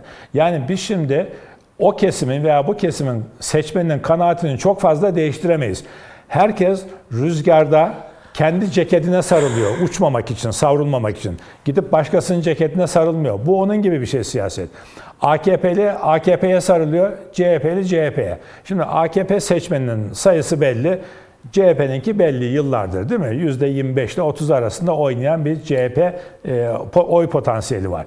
E, o yüzden medyada çok yer almak çok övünülecek bir şey ya da yer almamak da çok yerinilecek bir şey değil. Onu hatırlatmış olayım. Peki. Nedim Şener, e, Mete Yarar'ın Sayın Kılıçdaroğlu'nun açıklamaları ile ilgili hedefinin direkt İyi Parti olduğu söylemine ne diyorsun? Şimdi e, yani İyi Parti ve Altılı Masa olduğunu özellikle tekrar etmek isterim. İlk bölümde söylediğim gibi e, zira e, Altılı Masa'nın diğer paydaşları e, Saadet Partisi Abdullah Gül'ün adını gündeme getirdiğinde e, bir başka çıkış yapmıştı e, Kemal Kılıçdaroğlu. E, yine e, Ali Babacan'ın işte kendi adaylığı olasılığını konuştuğu bir röportajı ve gerekirse masa dağılabilir şeklinde yani e, bir söz e, söyledikten sonra da bu son İzmir'deki konuşmasını yaptı. Dolayısıyla Kılıçdaroğlu artık e, oradaki ifadeleri yani herkes rengini belli etsin, herkes tavrını belli etsin e, sözü e, sadece belediye başkanlarına hitaben yapılmış bir şey değil. O e, çok e, siyasi bir manevra ve iki tane adayın İyi Parti tarafından ve diğer e, partiler tarafından masada e, adaylığı söz konusu o, o, olma ihtimaline karşı onları bir kere e, eleme girişimiydi. Çok ilginçtir. E, Kılıçdaroğlu bunu söyledikten hemen sonra o tweetler atıldı. Şimdi bu aslında hani hayatın doğal akışına uygun mu diye bir bakmak lazım. Böyle bir tabir vardır. Hukuken de kullanılır birçok yerde. Hayatın olağan akışına uygun olmayan tweetlerdi onlar. Elbette içerik olarak e, mesela Kılıçdaroğlu bunu konuştuktan birkaç saat sonra ve ertesi gün ya tartışmalardan sonra da yapılabilir. Doğal, insiyaki olan bir şey. Bu şekilde gerçekleşebilir. Ama sanki Kılıçdaroğlu'nun bu konuşmayı yapacağı söylenmiş. Belediye başkanları o mekanda bulunmamalarına rağmen e, birçok yerden olduğu gibi e, telefonun başında anlık sanki anlık böyle. şey e, atılmış durumda. Bu tamam artık biz şey değiliz. Aday değiliz. Bu kime verilmiş mesaj? Çünkü altılı masa sürekli aday ve adaylardan bahsediyor. En son Meral Akşener'in söylediği bir söz vardı. Ee, sanırım bir iki hafta önceki programda da konuşmuştuk. Karar bu masadan çıkacak demişti. Yani ortak adaylık kararı bu masadan çıkacak. Şimdi ben de bir yazı yazdım. karar bu masadan altılı masadan çıkacak aday değil diye. Çünkü e, Meral Akşener her konuşmasında o kadar aç, ucu açık ifadeler kullanıyor ki işte Kemal Kılıçdaroğlu'nun altılı masanın iradesine saygı duyduğunu, e, adayın ortak kararla alınacağını, bu masada alınacağını ve bunun da çok saygıdeğer bir ifade olduğunu, yaklaşım olduğunu söylüyor. Ve haklı diyor. Karar diyor bu masadan çıkacak diyor. Şimdi dikkatli okumazsanız şöyle anlıyorsunuz. Evet karar bu masadan çıkacak. Aday da bu masadan birisi olacak sanki. Hayır öyle demiyor. Karar bu masadan çıkacak diyor. Yani Ne bu masada kararı? ol Yani sen Cumhurbaşkanlığı adaylığı. Yani Ömer Ömer Çelik'in dediğine gelecek galiba. Seçimden sonra açıklayacak adayı. Yo, yo hayır şunu hayır şunu demek istiyorum. Yani altı altı liderden bir tanesi Cumhurbaşkanı adayı yapılmayacak ama dışarıdan birisi bu masada aday olarak ilan edilecek. O da iki belediye başkanından birisi olacak. Havası vardı. İşte Kılıçdaroğlu bunu kırmak için bu e, açıklamayı yaptı. yaptı. Evet. Belediye başkanları o 11 imzalı bildiriyi e, oluşturmadıkları için bu be- belediye başkanlarından partinin beklediği tweetleri attılar. Ha ama sonuç Kılıçdaroğlu'nun murad ettiği gibi gerçekleşir mi? Yani masanın ortak adayı olma ihtimali var mı? Ben onu çok güçlü görmüyorum hala. Yani ne yaparsa yapsın o masanın onu aday gösterme ihtimalinin çok zayıf olduğunu görüyorum. Çünkü niye? Ee, o grubun etrafındaki anket firmaları öyle bir yönlendirme yapıyorlar. Gazeteciler öyle bir e, çaba içindeler. Uluslararası güçler, o kozmik güçler dediği e, Hulki Bey'in öyle bir çaba içindeler ki şunu söylüyorlar kırmamak için. Evet sen de kazanıyorsun ama 1-2 puan farkla kazanıyorsun. Ama diğeri 5 puan farkla, bir diğeri de 10 puan farkla kazanıyor. Onun için neyi söylüyor Saadet Partisi dahil? Kazanması %100 garanti olan bir aday. Ya seçime gidiyorsunuz. Tekrar ediyorum. Seçime gidiyorsunuz. Son gün öyle bir şey olur ki o ad- aday hatayı yapar. Bir şey olur. Karşı taraf bir şey olur. Bir, bir başka bir gelişme olur. Bütün şey değişir. %100 garanti diye bir şey yok. Yani seçim Ters yüz olur. çünkü adı üzerine seçim. Yani bir anda algılar değişir, düşünceler Sevgili değişir. Nedim'e bir şey hatırlatacağım. Tabii buyurun. Yani e, Kemal, Kemal Sunal'ın filmlerini ben de birçok Türk vatandaşı gibi 20 kere seyrediyorum tekrar tekrar. Evet. Hani Karadenizliyim anlamadığım için mi yoksa hoşuma gittiği için mi? Fakat Kemal Sunal'ın filmleri birçoğu Aziz Nesin'in eserlerinden uyarlandığı için toplumsal filmler, sosyolojiyi gösteriyor, Türkiye'nin sosyolojisini. Tosun Paşa filminde Kemal Sunal'ın bir sözü var. Diyor ki, sen de paşasın, ben de paşayım, o da paşa, hepimiz paşayız diyor. Şimdi senin bu verdiğin örneklerde hani adaylar, e, herkes aday. Evet. Zaten Meral Akşener de bunu söyledi. Herkes hazır. Bir tek ben başbakan olmak istiyorum dedi. Aynı konuşmasında hatırlayacaksınız. Herkes paşa. Herkes Evet. herkes hazır dedi. Yani Fox TV'nin e, haber spikeri e, Kılıçdaroğlu'nun adaylığına hazır mısınız? Ya da Kılıçdaroğlu adaylığa hazır mı gibi bir soru sorduğunda herkes hazır dedi. Mesela şunu söylemedi. Evet Sayın Kılıçdaroğlu bunu beyan etti. Bizim de üzerimize düşen vefa gösterip onu desteklemektir demedi. Herkes hazır dedi ama biz masada bunun kararını beraber vereceğiz falan gibi bir ifade bulundu. Sonrasında ne oldu? Bakın Kılıçdaroğlu, özür dilerim Kılıçdaroğlu'nun bu açıklamalarından sonra Meral Akşener çıktı. Dedi ki benim babam CHP'li dedi. Şimdi bak arkasından ne yaptı? Kılıçdaroğlu diyor o kadar önemli Paşacı ki benim için. dedi. Efendim? Paşacı evet. Evet paşacı dedi. Paşacı dedi. Paşacı dedi. Sonra bir değiştirmişler Türkeşçi olmuş falan filan. Böyle karma karışık bir siyasi. Twitter'da yani onu çal- mukayese etmişler. İşte, çalkalamışlar yani. Böyle çal, şişede çalkalanan bir durumu var. Ondan sonra karman çorman bir şey. Ne olduğunu anlamıyorsunuz yani. Ondan sonra Anlamadığımız ne? Siyasi pozisyona pozisyonu. Yani tam karar verememiş ne olacağını. Yani böyle milliyetçiyim ama işte Atatürkçüyüm bak CHP kökenim de var. Demokrat Parti'de akrabalarım vardı falan filan böyle ayran yaparsın ya böyle sallarsın. Böyle ayran gibi bir şey olmuş. Neyse e, ayran iyidir yani bu arada. Neyse. Ya yemin ediyorum benim bu akşam zaten kafamı allak bullak İşte ama bak, topluca çünkü- topluca bir daha Mete, Mete şundan. Me- Mesela biz bir şey yapacağımız zaman seninle konuşacaksak e, Serhat'la, Hulki Bey'le net söyleriz değil mi? Geliyorum, gelmiyorum. Destekliyorum, desteklemiyorum. Olur, olmaz. Evet ya da hayır. Çünkü çok düz. Bu siyasetçilerin dilinde böyle bir şey yok. Herkes son dakikaya kadar bir hesap içinde. Ne diyor bakın şey Meral Akşener? Kılıçdaroğlu benim için çok değerli diyor.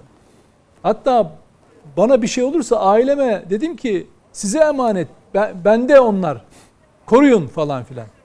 Şimdi bu ne biliyor musunuz? Hani filmlerde olur veya gerçek hayatta olur ya ayrılmak yani bir şey e, bir çift vardır sevgili. Bir taraf ayrılmak istiyordur. Öteki aşıktır. Ama onu Ben, kırmadan ben nasıl sana layık değilim mi gelecek? o, evet onu onu kırmadan nasıl söyleyecek? Ya sen hayır ben sana layık değilim. Sen daha sen iyiler- daha iyilerine layıksın. sen daha Evet. iyilerine layıksın. O yüzden bu vefa konuşması gibi görünse de bir veda konuşmasını da andırıyor. Yani çünkü niye? Bunu söyleyeceğine, bu kadar bir ton laf edeceğine, bir, bir sürü konuşma yapacağına. Evet Kılıçdaroğlu Devlet Bahçeli gibi diyorsun. Kılıçdaroğlu dedi ki daha önce çünkü 2-3 hafta önce e, altılı masa onaylarsa, aday e, liderler onaylarsa adayım dedi. Senin Ama o bir gün şey esmi geçiyoruz arkadaşlar. Çok Evet. özür dilerim. Yani e, dedin ya hani netlik. Bir şey sorarsın Evet. bana yaparım ya da yapmam. E, ya ama o zaman e, biz siyaset yapmıyoruz ki. hayır Siyasetin içinde bunlar Hayır, var. hayır, yo, yo, yo, hayır. Yani e, Siyasetin ben Kılıçdaroğlu'nu desteklemiyorum mu Yanlış, desin yani yanlış. mesela çıkıp Sayın zaman Akşener. TVNet izleyenleri yanlış yönlendiriyorsun. Siyasetin içinde bu yok. Kurnazlığın içinde bu var. Siyasetin içinde ne var biliyor musun? Program var. Strateji var. Ülkenin geleceği var. Siyaset böyle bir siyaset böyle yapılır. Şimdi biz lider Hayır ben siyaset dersi vermiyorum. Haşa benim üstüme değil ama yani ne, ne desin? Şimdi çıkıp desin Çok basit. ben, ben Çok desteklemiyorum. basit. Çok basit. Bizim için Benim adayım başka. Benim çok- başka bir çok ajandam mı var Bana desin. sorduğun yani. Ne için desin? söylüyorum bak. Bana sorduğun için söylüyorum. Ben olsam şunu yaparım.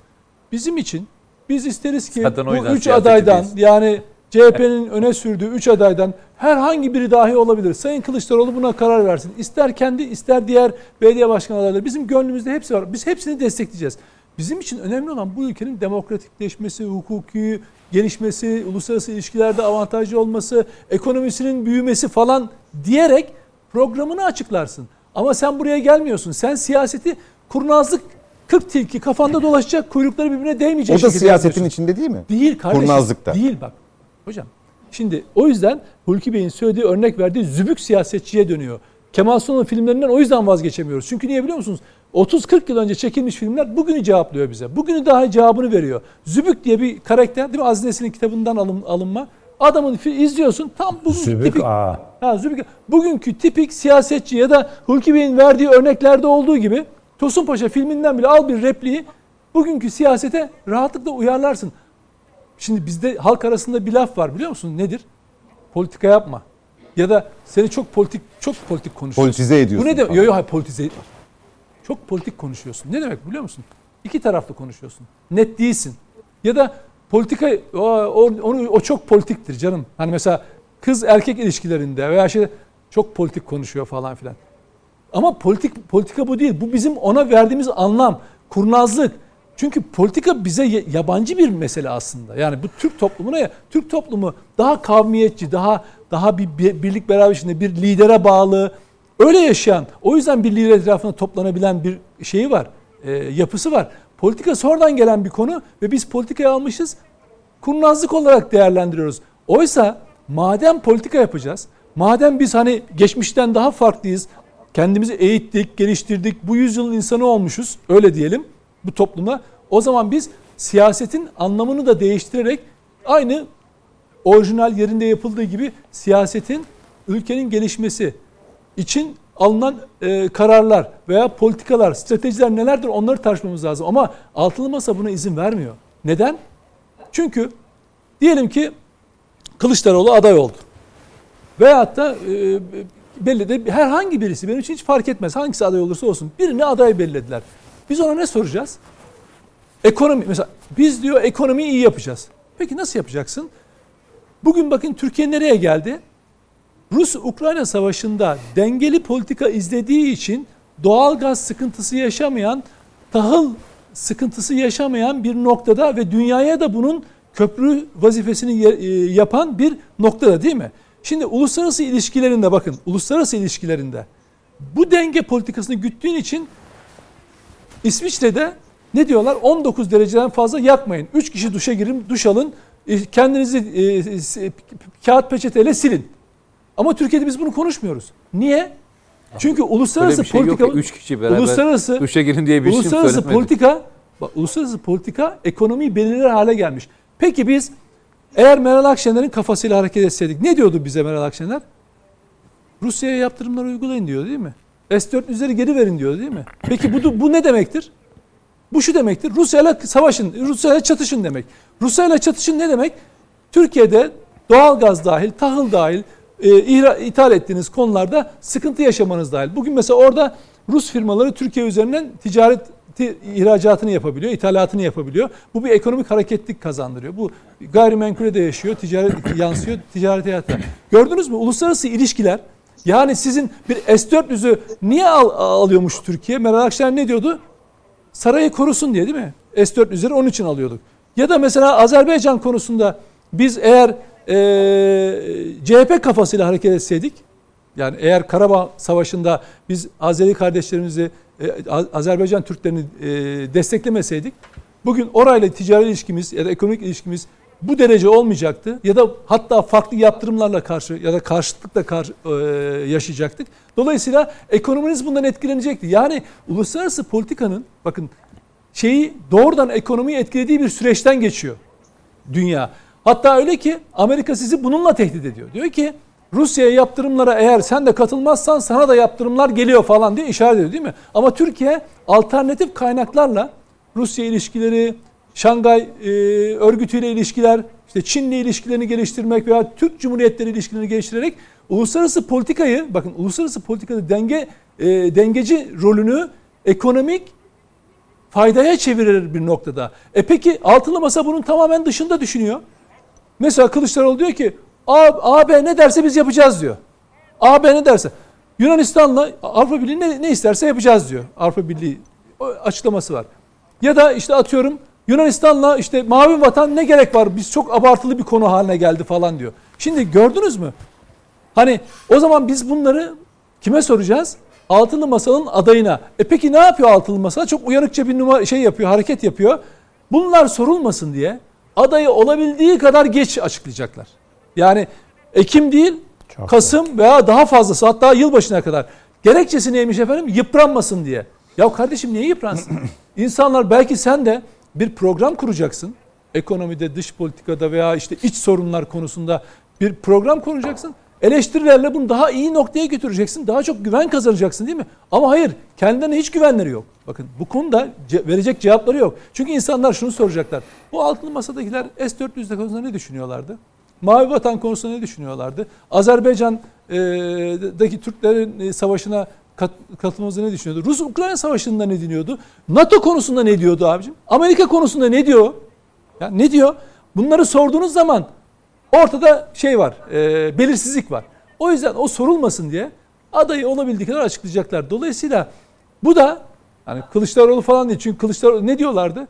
Adayı açıklayarak yıpranmasını istemiyoruz. E, Kılıçdaroğlu kendini ortaya atıp yıprattığına göre adayın olma, o olmayacağı, olmayacağı da açık.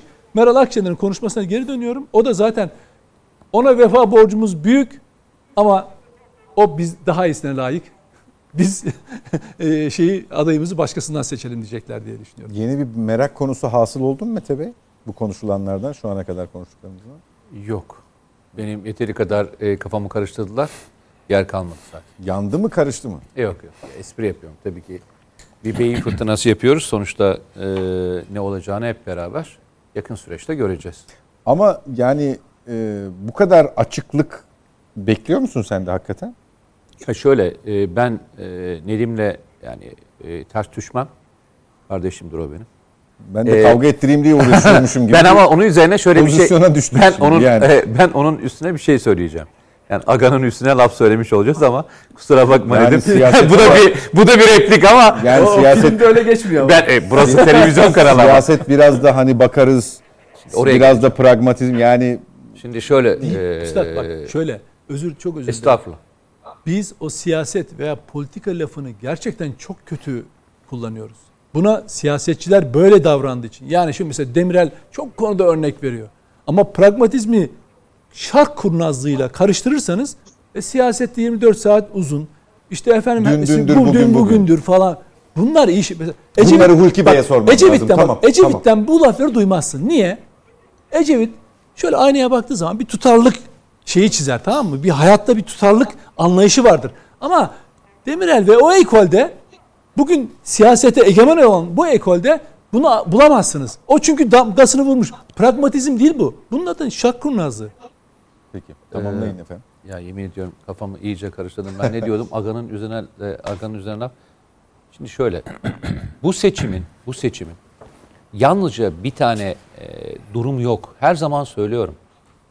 Burada aynı zamanda Cumhur İttifakı'nın seçime kadar ki dönemde ne yapacağı da seçimin kaderini belirleyecek. Yalnızca karşı tarafın adayını yani Millet İttifakı'nın adayı Cumhur İttifakı'nın karşısına geçtiğinde insanlar ya aa çok iyiymiş demeyecekler. Burayı da notlayacaklar. O yüzden bu tarafı bilmiyorsun. Burayı bilmiyorsun. Bu bilmediğin bir tane büyük öge. İkincisi Ki yıpranma kaygılarından bir tanesini de teşkil ediyor olabilirsin. Hayır işte hayır bilinmeyen bu eksi Evet, de olabilir, evet. artı da olabilir. Onu Hayır söylüyorum. geç açıklanmasının belki de Yok bu Cumhur İttifakı için söylüyorum. Cumhur İttifakı'nın Ha, performansı öbür tarafın da kaderini belirleyecek. Çünkü oranın oy oranı düştüğünde bu tarafınki yükseliyor.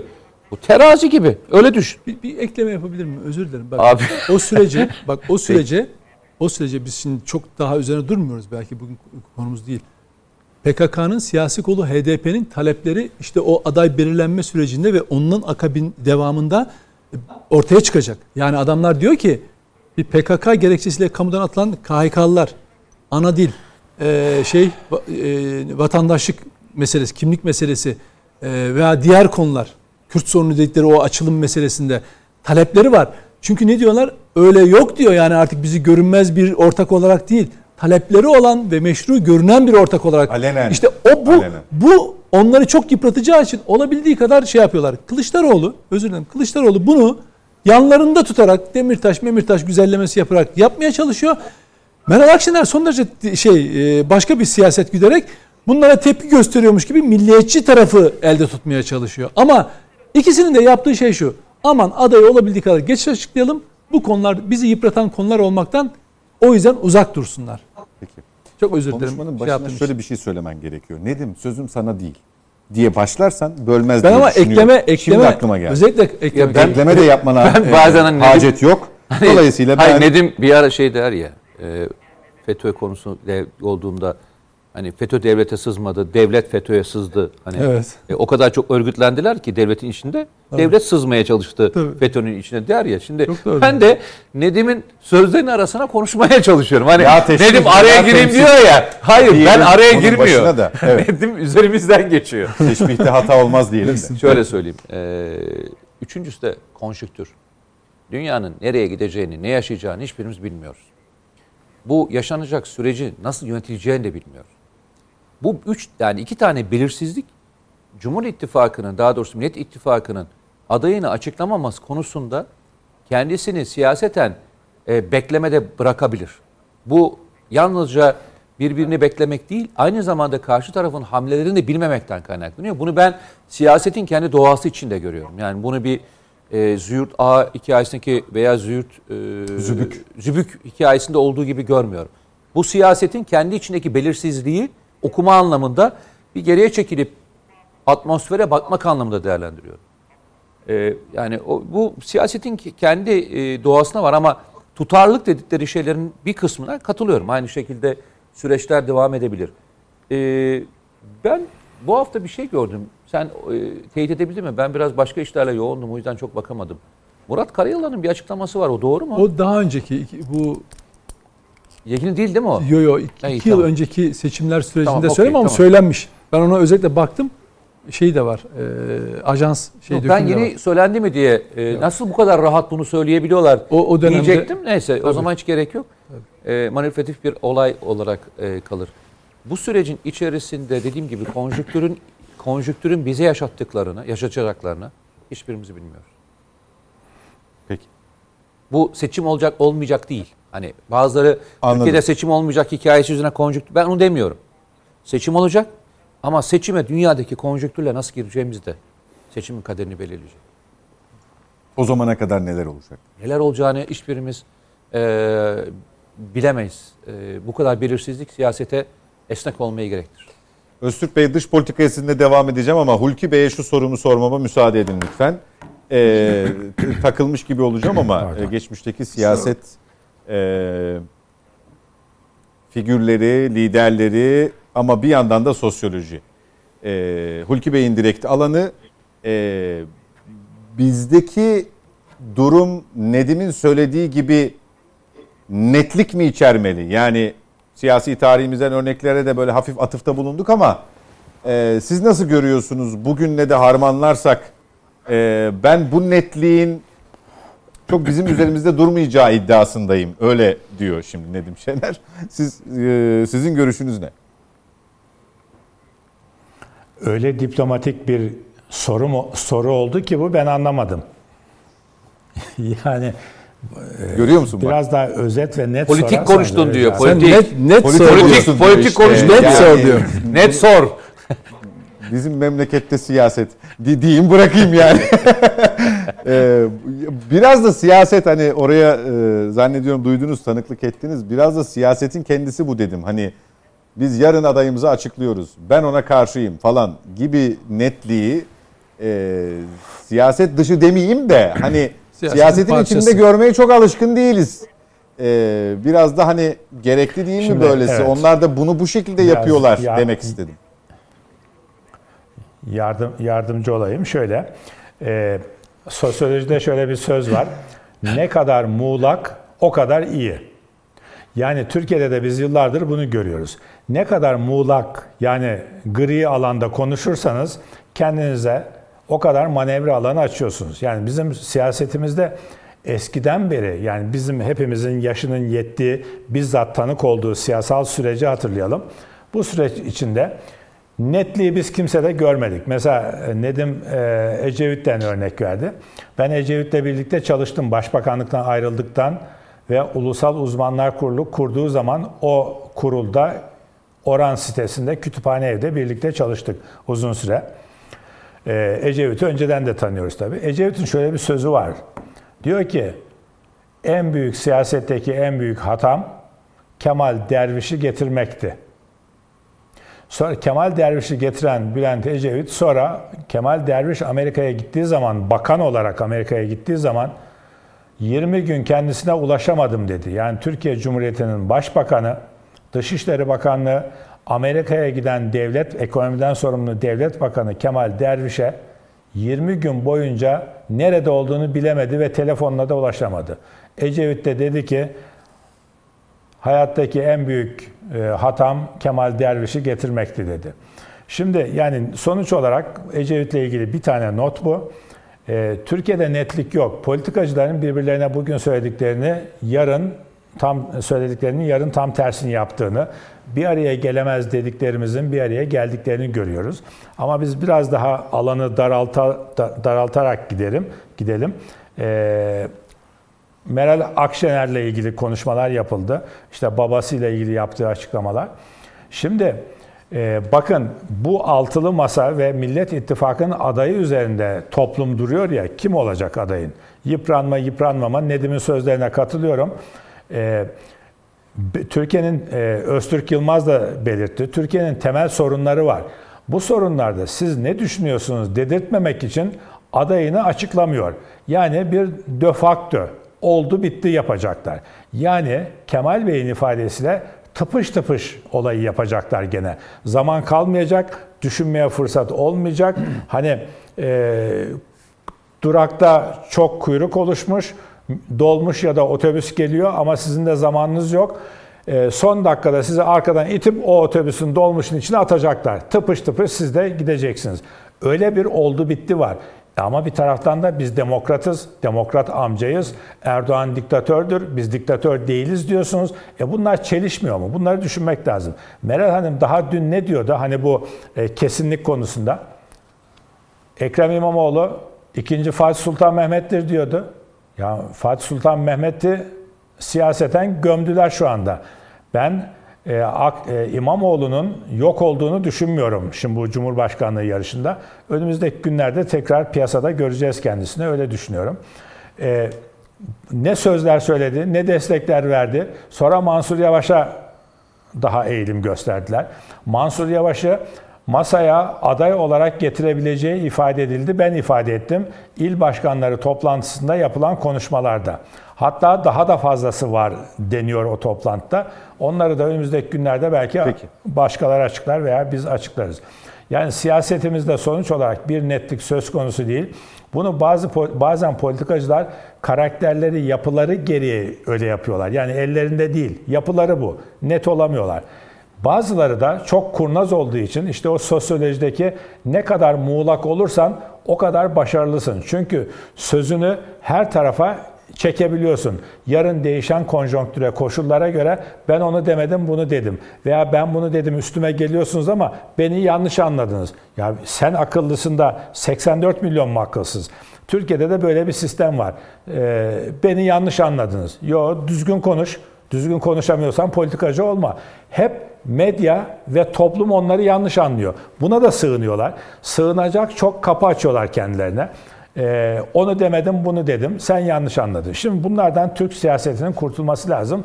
Ee, çok uzatmayayım. Öztürk Bey hani çok bekledi.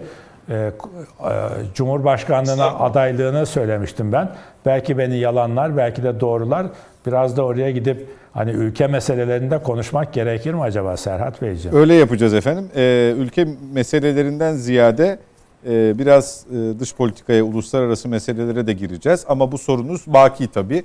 Ee, Ülke- cevabı o ülke şekilde meselesi. başlayabiliriz. Ülke Hulki Bey tabii. böyle arada konuklarımıza e, donanımlı olduğuna inandığı, bu işi başarabileceğine inandığı konuklarımıza Cumhurbaşkanlığına aday mısınız diye soru yöneltebiliyor. Ee, onunla başlayabiliriz ama ben Rusya ile başlığı ilerleteceğim. Ee, Putin'in seferberlik kararnamesini imzalamış olması, seferberlik ilan etmesi, e, seferberlikten kaçana 10 yıl hapis cezası gibi bir durumun söz konusu olması bu topyekün bir savaş mı sorusunu da beraberinde getiriyor. Neler söyleyeceksiniz? Buyurunuz.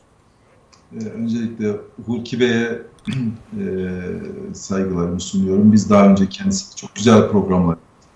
E, kendisi ta önceden yani diplomasideyken benim çok keyifle izlediğim bir gazeteci, bir abimiz, değerli bir insan. Estağfurullah. açıkçası onunla da konuşmuştuk biz bunu. Tabii ki yani bir parti neden kurulur? Bunun için kurulur. Yani Türkiye'de yönetim mekanizmasına e, kendisi uhdesine almak için ve daha iyi bir şey yapabilmek için parti oluşturulur. Yoksa iş olsun diye parti kurulmaz. Ben daha önceden de bunu söylemiştim. Şimdi 13 Kasım'da bizim kurultayımız var. 13 Kasım'da kurultayımızda pazar günü olacak. Orada bir irade şekillenecek. Ee, Ben yeterince kendi partim içerisinde tabii ki bu desteği görürsem ben tabii ki burada bayrağı e, tamamen almak isterim E, ve yarışa gireceğim. Ama bunu 13 Kasım'ı bekleyeceğiz yani. Çünkü bizim partide de konunun enine boyuna tartışmak gerekiyor. Yani biz yeni bir partiyiz. Bugün e, az değil 55 tane il kurduk. E, ve Serhat Bey kimseden destek almadan yaptı. Sokakta teşkilatlandı. Çok zor bir iş yapar, başardı. E, inşallah sizlerin de katkısıyla e, gelerek konuk olarak siz de orada bir tarihi bir ana şahit olacaksınız. Bir bakalım o gün gelsin görelim bir karar vereceğiz. E, diğer taraftan e, seferberlik ilanı ile ilgili, Putin'in seferberlik ilanı ile ilgili e, şunu söyleyeyim. E, Putin tarihte yapılabilecek en büyük hatayı yaptı. Kendini açıkçası e, dünyadan izole etti. Rusya'nın toprağa mı ihtiyacı var e, diye soranlar var. Doğru ama çok stratejik aslında bazı yerleri aldı eğer elinde tutabilirse. Yalnız Rusya'da çok ben Rusça'da bildiğim için ve özellikle İzvestiya, Komsomolskaya, Pravda e, gibi gazetelere aşağı yukarı 2-3 günde bir mülakat veriyorum Rusça. Şimdi ben orayı da takip ediyorum. İşi zor. E, neden zor? Çünkü halk pek destek vermiyor buna. E, bu e, askeri alım kararnamesi çıktığında uçak fiyatları fırladı bir anda. Ve insanlar havaalanlarına koştular. Ve bir kısmı saklandı gençlik. Yani gençler Ukrayna'da kendilerine e, bir ulvi bir misyon e, biçemiyorlar. Yani biz niçin savaşıyoruz Ukrayna'da diye soruyorlar. Bir de tabii Batı'nın da Rusya içerisinde çok güçlü bir yanı var. Onlar da bunu bu soruyu sorduruyorlar. Özellikle Z kuşağı, Y kuşağı gençliğe. ki asker çağında olanlar bunlar. E, Ben Putin'in içeride yani böyle giderse, kışı böyle geçirirse, birkaç şehir daha kaybederse e, Putin'in e, içeriden devrilebileceği, e, suikaste uğrayabileceği, e, hatta ordu içerisinde e, rahatsızlık duyan kesimler var. Mesela ordu çekilmek istiyor. E, bu Dnieper Nehri'nin doğusuna çekilmek istiyor. Putin çektirmiyor. E, İlla orada zorla, zorlaştırıyor durumu. E, muhtemelen ordu içerisinde özellikle Genelkurmay'da çok büyük bir rahatsızlık var. İstihbaratta, KGB'de çok büyük bir rahatsızlık var. E, yani 50 binden fazla Rus askerinin öldüğü söyleniyor. Paralı askerler çoğu gitmiyor. İlk başlangıçta Çeçenler gitti savaşmaya. Pek Çe- Çeçenler de şimdi ortada görülmüyor. E, bu Wagner e, birliklerini oluşturmaya çalışıyorlar. Çok para veriyorlar şu an. Ama onlar da gitmiyor. Yani Putin aslında işler e, evdeki hesap çarşıya uymadı. E, benim gördüğüm sıkıntılı bir süreç. Peki bunun bize yansıması ne olur? Savaş sürer, uzar. Uzayınca da Türkiye'nin biraz dikkatli olması lazım. Yani ben Sayın Erdoğan'a geçen de çağrıda bulunmuştum. Böyle dönemlerde yani Çin nereye gideceğini çok belli olmadığı dönemlerde Putin'in koluna girmek kar getirmez bir ülke. Çünkü Putin'in geleceği şu an tartışılıyor. Yani Putin güçlüdür falan diye bir şey yok. Aslında şu anda Rusya'da çok ciddi bir tartışma var. Ee, ilk defa belediye başkanları Putin'e baş kaldırmaya başladı. Belediye başkanları. Sokaktaki insanlar artık takmıyor. Ee, doğrudan polisle çatışır hale geldiler. Yani Rusya'yı bilenler ki ben herhalde bir 20 defa gitmişimdir. İlk defa böyle bir şey görüyoruz. Yani e, Rus Ruslar çıkıyor, Putin'in olduğu bir yönetime baş kaldırıyorlar. Ee, orada gösteriler düzenliyorlar, tutuklanıyorlar, çatışıyorlar. Bunlar e, kolay kolay cesaret edilecek işler değildi. Bizim bu dönemde Türkiye olarak bu dönemde kesinlikle çok dikkatli olmamız lazım. Çok Putin'le veya işte Zelenski'yle değil daha low profile gitmemiz gerekiyor. Yani sırf işte arabuluculuk olsun diye, sırf bundan falan diye değil. Çünkü bir tarafın devrilmesi söz konusu. Yani eğer Putin aldığı askerlerle bir şekilde ilerlerse, yeni takviyeler yapıp ilerlemeye başlarsa bu defa Zelenski, Zelenski Kiev'de e, kaybeder. Çünkü ona karşı da bir muhalefet başlar. Eğer Putin gerilerse Putin düşer. Yani çok açık söyleyeyim. Burada hani bu savaşın kazananı var mıdır? E, böyle olursa olur. Kim nereye, kim ne tarafa yürü, yürürse o tarafı çökertir. Şu anda Zelenski kısmen bir başarı elde ettiği için destek var. E, Ama bundan bir ay önce, bir buçuk ay önce Avrupalılar Ukrayna savaşı kaybetti diye açıklama yapıyorlardı. Ne zaman ki hareket başladı, şimdi arkasına yani çok daha sabit değil taraflar, destekçiler. E, Bizim de biraz daha e, şey olmamız lazım. E, Çok böyle net olmamız lazım. Tabii ki biz Ukrayna'nın toprak bütünlüğünü destekliyoruz. Biz Ukrayna'nın bağımsızlığını destekliyoruz. İşgale karşıyız. Rusya bir de tuhaf bazı şeyler var. Yani Rusya kendisi işgal etmiş mesela şeyi. Ukrayna'yı işgal etmiş. Ossetya'yı işgal etmiş. Abkazya'yı işgal etmiş. Gelip bana Kıbrıs'ta ders vermesin yani. Veya Suriye'de gelip bana ders vermesin. Yani Erdoğan da bunlar bu dersleri dinlemesin artık. Yani Putin'in kendisi işgalci. Dolayısıyla burada da çok böyle hani muteber e, alıp karşımıza konuşturmayalım. Gelip burada bize hakem kesmesin Suriye'nin toprak bütünlüğü demesin. Sen önce Ukrayna'nın toprak bütünlüğüne saygılı ol. Yani burada bu iki yüzlülüğü de yaptırtmayalım. Bizim şahsen bizim ben mesela ne yapmayı bakın Putin zayıfladı. Bizim Suriye'de bu bunu bir şeye çevirmemiz lazım. Ee, kesinlikle daha önceden de söylüyordum. Suriye'de tek bölgenin, tek idarenin acilen ilan edilmesi lazım. Putin şu anda zayıfladı. Oradan bir kısım askerini çekti Moskova'ya götürdü. Orada şu anda çok böyle İran girmeye başladı Suriye'de. Suriye'ye İran girmeye başladı. Daha fazla İran etkisi olmaya başladı. Türkiye'nin mutlaka ve mutlaka orayı tek bölgeye çıkarması lazım. Peki. Tek bölge, tek idareye getirmesi lazım. Bir de bir de şunu çok açık söyleyeyim. Şimdi böyle dönemde yani şu akıl veren çok olur da iş zora çıkınca, girince pek e, insanlar tabloya girmez. Yani bizim Rusya'nın savunma silahlarını iyice bir gözden geçirilmesi lazım. Ya bakın Rusya konvansiyonel bir e, savun e, şey e, orada başarısız oldu. Ya Ukrayna'yı 7 aydır alamıyor. Bir şey yapamıyor.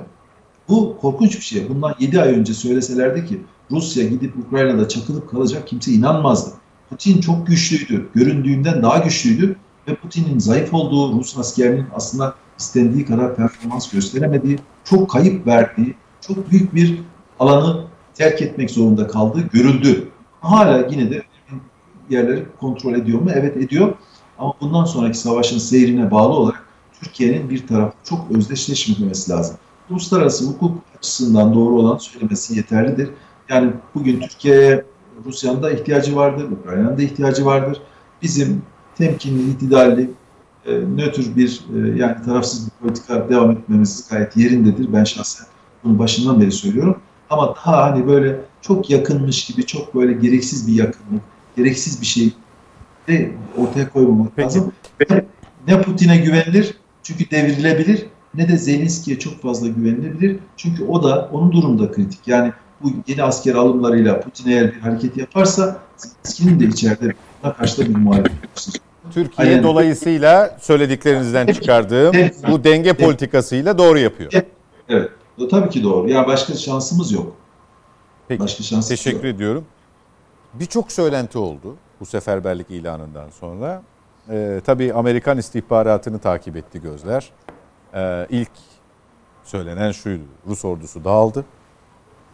Ee, Putin dikkatleri başka yere çekmek istiyor. Bir yandan da yeni bir ordu dizayn edecek. Bunu bu anlamda bir hmm, gerekçe olarak ortaya koyup e, dizayn edecek ve ve en önemlisi de Ukrayna'daki o iddia edilen, söylenen zor duruma bir an önce nokta koymak durumunda eee, acil müdahale etmesi gerekiyor. Bunun için bunu yaptı. Tam Var mı şu- böyle bir şey? Şöyle söyleyeyim. Hatırlarsanız burada çok uzun zamandan beri bulunuyoruz. İlk e, daha Donbas bölgesi ve Luhansk bölgesi bağımsızlığını ilan ettiğinde ve açıkladığında Oralarda referandum oluyor bu arada Cuma'dan bu yana. e, bitti, referandum bitti. Eee, 30 Eylül'de galiba bir, bir iki gün sonra sonuçları paylaşılacak. Evet. Ee, o dönemde şunu söylemiştim. 110 bin kişilik bir askeri birlikle kuşatmıştı hatırlarsan. Kiev'e kadar, Belarus'a kadar girmişti. Haritada anlatmıştık onu. Evet. Ve ben şunu söylemiştim. Demiştim ki bu kadar kuvvetle e, Ukrayna'yı ele geçirmesi mümkün değil. Yani benim tahminimi bana soruyorsanız ben işgal edeceğini düşünmüyorum. dedim. Daha çok ablukaya benziyor bu kadarlık bir kuvvetle. Çünkü sonuçta karşınızda da 350 bin kişilik bir kara ordusu vardı. Siz 110 bin kişiyle bu kadar büyük bir ülkeye, Kiev gibi büyük şehirlere girdiğinizde o birlikler yok olur demiştim yani. Yani bir Tugay'ı, e, bir tümeni göremezsiniz birliğin içerisinde. E, girdiler.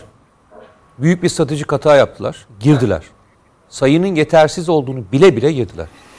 Çünkü onların tahminine göre benim anladığım kadarıyla hemen görevden alınanları da baktığımızda şunu gördük. İçeride bir isyan bekliyorlardı. Yani girdikleri alanda Ukrayna'da yaşayan Rusların kendileriyle ortak hareket edeceklerini ve direniş olmayacağını öngörüyorlardı. Ama en fazla Rus'un yaşadığı, Rusların yaşadığı kuzeyde Rus sınırındaki yerlerde en büyük çatışmalar orada yaşadılar. Arkasından da zaten dış istihbaratın başındaki iki kişi görevden aldı anında. Sonra sahada başarısızlar geldi. Niye? Çünkü karşı taraf dedik bir gayri nizami harbe göre hazırlık yapmıştı. Verilen silahlar ve diğerlerine baktığınızda karşılarına önce konvansiyonel bir orduyla geçmeyecekler. Yıpratma savaşına girecekler. Bu gelen ekiplerin tamamı eee, bu eğitime bu eğitimi göstermiyor demiştik. Öyle gerçekleşti ve sonra nereye geldik? Ta yaklaşık 250 gün sonra başladığımız yere döndük. Nereye? Donbas'a döndük. Farkındaysan Evet. Donbas'tayız. Çünkü burada kalmaları gerekiyordu. Bunun ötesine gidecek bir donanımla girmemişlerdi. Çünkü siz sahada e, stratejiyi oluştururken yanlış yaparsanız taktik sizi yavaş yavaş yavaş yavaş doğru stratejiye getirir. Siz ne kadar Başladığınız noktaya geri. Başladığınız noktaya getirirse. Ve getirdi. Benim tahminime göre söylüyorum. İki tane çıkarı var şu anda. Bir defa bu gelen 300 bin kişilik birlikle tekrar sahaya güçlü bir giriş yapması mümkün değil. Çünkü buradaki birlikler ki o zaman baktığınızda yaklaşık işte 110-120 bin kişiydi.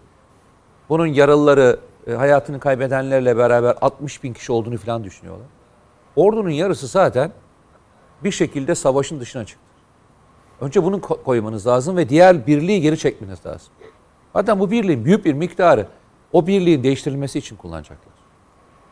Size öyle söyleyeyim. Peki bu tabloda e, yeni bir harekat olabilir mi? Niye olmasın? İlkinde de yapılan stratejik hatanın aynısını yapabilir. Ama benim gördüğüm sanki şöyle bir yere olacak gibi gözüküyor.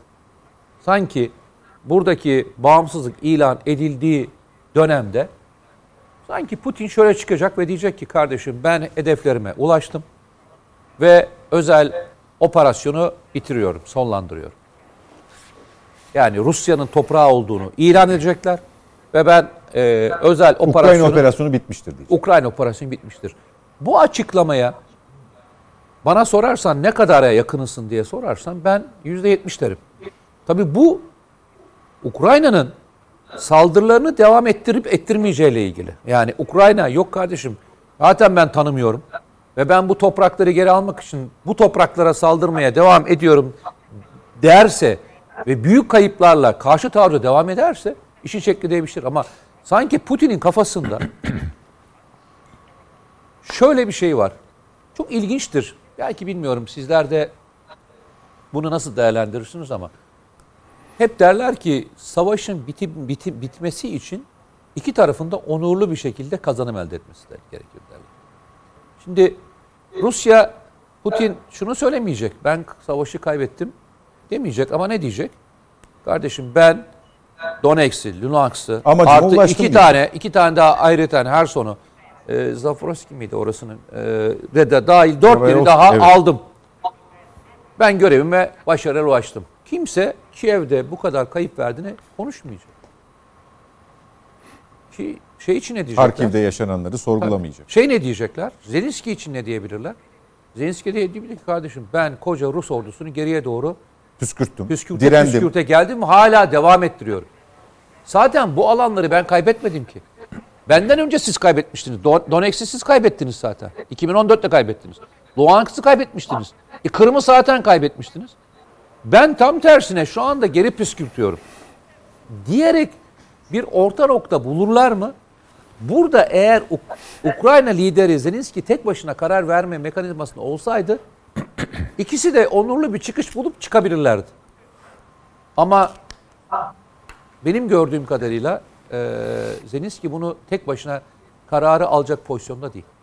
Seferberlik ilanı direkt Ukrayna özeliyle mi ilgili? Bence Avrupa'ya verilen de bir mesaj. Bak şöyle söyleyeyim.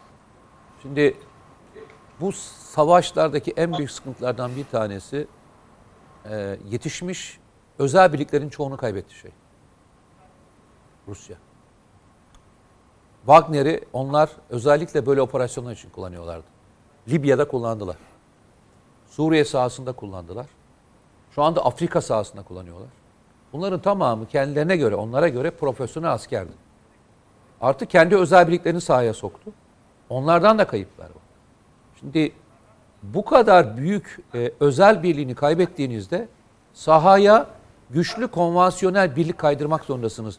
Risk e, almamak için. Şimdi düşünsene.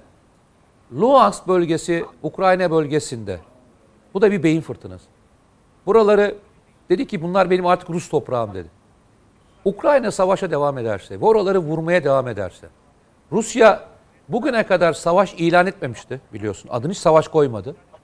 Dese ki ben bundan sonra savaş ilan ediyorum Ukrayna'ya ve savaşa kim taraf olursa benim etki alanımdır dese ne yapacaksınız? O zaman Polonya dahil olmak üzere Avrupa'nın birçok ülkesi şeyle sınırdaş olanların tamamı Bunu Ukrayna Savaşı'nın başında konuşmuştuk zaten. Ya hayır, o genişleme ihtimaliydi. Ama şimdi artık genişleme ihtimalinin içerisindeki bir tez olarak söylüyorum. Ve o andan itibaren azaltılmış veya taktik nükleer silah dediğimiz nükleer silahları da kullanmaya başlarsa ne yapacaksınız? Çünkü diyecek ki kardeşim benim toprağıma saldırıyorsun. Derse ne yapacaksınız? Bakın savaşların her zaman söylenen bir tabiri vardı. Çok doğru bir tabirdi. Savaşın ne zaman başlayacağına karar verirsiniz. Ama bitimine asla siz karar veremezsiniz. Siz veremezsiniz. Yani her zaman başlatan bitirmez. Kazanan bitirir. Kazanan bitirir savaş. Bugün de geldiğimiz tablonun içerisinde bu savaşın nereye evrileceğini bilemezsiniz. Seferberlik dediğiniz şu anda 300 bin gibi konuşulan rakamı ben size şöyle söyleyeyim. Emin misiniz 300 bin olduğundan? Değiliz. emin değilim. Değiliz. Niye emin olmadığımı söyleyeyim mi sana? Çünkü paniği gördükçe, yani paniği görüyorum ben, sanki daha büyük bir asker alımı var gibi geldi bana. Bak bir kez daha söyleyeyim. Çünkü önce askere alımında bu operasyon için özellikle dediler ki daha önce profesyonel askerlik yapan ve savaş tecrübesi olanları alacağız dediler. Şimdi böyleyse niye 55 yaşındaki adam kaçmaya çalışıyor ki? 50 yaşındaki adam niye kaçmaya çalışıyor? Çünkü önce gençten başlarsın. Yaşlıdan başlanmaz ki bu işte. Yani adam 2. Dünya Savaşı'na katılmış mı alacak? Yok. Afganistan Savaşı'na, Suriye Savaşı'na, Libya Savaşı'na karışmış olanlardan önce almaya başlıyor. O da seçecek yine yani. E seçi- o zaman bu kadar büyükse ben Rusya'nın burada şeffaf olduğunu düşünmüyorum. Ve rakamın da doğru olduğunu düşünmüyorum. 300 bin rakamı çok doğru değil. Sebebini söyleyeyim. Dağıtılan silahlara baktım. Hoca Rus ordusunun seferberlik anında aldıkları personelin silahları bu olamaz. Örneğini anlatayım mı sana? Şimdi bizim birliklerimizin iki tür kadrosu vardır. Bir barış kadrosu vardır, bir sefer kadrosu vardır. Barış kadroları bazı birlikler için yüzde otuzdur, bazı birlikler için yüzde altmıştır. Tamam mı? Bazı birlikler için yüzde yüzdür. Ama çoğunluğu yüzde altmıştır. Zaten önce o birliklerin sefer kadrosu birliğe katılarak tamamlanır. Şimdi düşünsene. Ben niye seferde göreve gidecek olanlara sefer kadrosundaki silahları veriyorum ki? Önce kadroyu tamamlamam lazım. Kadroyu tamamlarken niye hurda silah vereyim ki? Onlar zaten birliklerine katıldıklarında alacakları silah onlar. Farkında mısınız? Dağıtılan silahları göster gör- gördün mü? Gördüm gördüm. Ya paslı 1970 yılından kalma nereden bakarsan bak 50 yıllık silahlardan bahsediyoruz yani. Ya ortada kavramsal olarak bir hata var gibi geliyor bana. Şimdi seferberlik esnasında bizde de kalan birlikler önce bir eğitim alıp dağıtılır ama onlar da acem birliğine gönderilir zaten. Yani gidip de veya sefer birliklerine diye bir birlik oluşturman için o şudur. Genel seferberlikte bu sahneyi yaşarsın. Bak genel seferberlikte bu kadar büyük sahneler yaşarsın. Eğer önce kısmi seferberlik yapıyorsan birliklerin kadrolarını tamamlarsın. Önce çünkü Ukrayna birlikleri de, de dediler. Ama benim gördüğüm tablo o değil. O yüzden de genel tabloya bakıp bir panik havasını ben Rusya'da gördüğüm için bunun kısmi seferberlik olduğuna emin misiniz sorusunu soruyorum. Emin misiniz kısmi seferberlik olduğunu? Çanakkale Savaşı gibi. Emin misiniz? Bir şey, bir şey mi deniyor? Efendim? Bir şey mi deniyor böyle yaparak? Hayır. Bundan sonraki yaşanacak süreçlerde Rusya kendisine alınacak tedbirleri bir üst seviyede başka alanlarda da uygulanabileceğini düşünüyor olabilir mi? Çünkü dikkat edin. Kazakistan bile şunu söyledi. Ben şeyi tanımıyorum dedi. Rusya'nın e, ilhak ettiği referandumlarını tanımıyorum. Bak Kazakistan. Ama o savaşın başında da zaten Ama eee, şöyle bak. Üstad karşı şunu söylüyorum. Şeye bak, pozisyona bak, yerine bak, konumuna bak. Daha iki gün, üç gün önce, şey bir- birkaç ay önce yaşadığımız tabloya bak. Yani yaşanan süreçlerin içerisinde benim aklıma, mantığıma yatmayan çıkışlar var. Baltık ülkeleri, artı Polonya, Rusların geçişlerini yasakladılar. Şu anda hiçbir Rus karadan Avrupa'ya geçemiyor. Blok oluşturuldu Polonya dahil olmak üzere. Zaten Ukrayna'dan geçemiyorsun. Nasıl geçeceksin karadan e, şeye? Avrupa'ya? Şu anda var mı e, Avrupa'ya geçiş karadan? Farkında mısınız? Herkes vitesini yükseltiyor. Küçük ülkeler bile, NATO'nun içinde küçük ülkeler bile, sınırdakiler bile sesini yükselterek ağır e, ambargolara ve ağır geçişlere, kısıtlara gitmeye başladı. Şimdi Rusya bunun Ukrayna'da kalmayacağını sizce fark etmiş olabilir mi? Bence fark etti. 17 milyon Daha kilometre önce karelik farkında değil miydi? savaşın bu kadar uzun süreceğini düşünüyor muydu Rusya? Ne diyordu? İki haftada bitecek diyordu. Öyle demediler mi? Ya Kiev düşecek ya Zelenski düşecek dediler. Bitecek dediler bu iş. İkisi de düşmedi. 250 gün diyorum ya. 50 bine yakın insan. Peki. Yani lütfen e, elimizdeki verileri e, karşı tarafın söylediklerini net kabul ederek değerlendirmeyin diye söylüyorum. Peki. Hep soru işareti. Koyun kenara. Soru işaretini de şüphelerinizden dolayı soru işaretten oluşturun. Yani komplo teorisi olarak değil.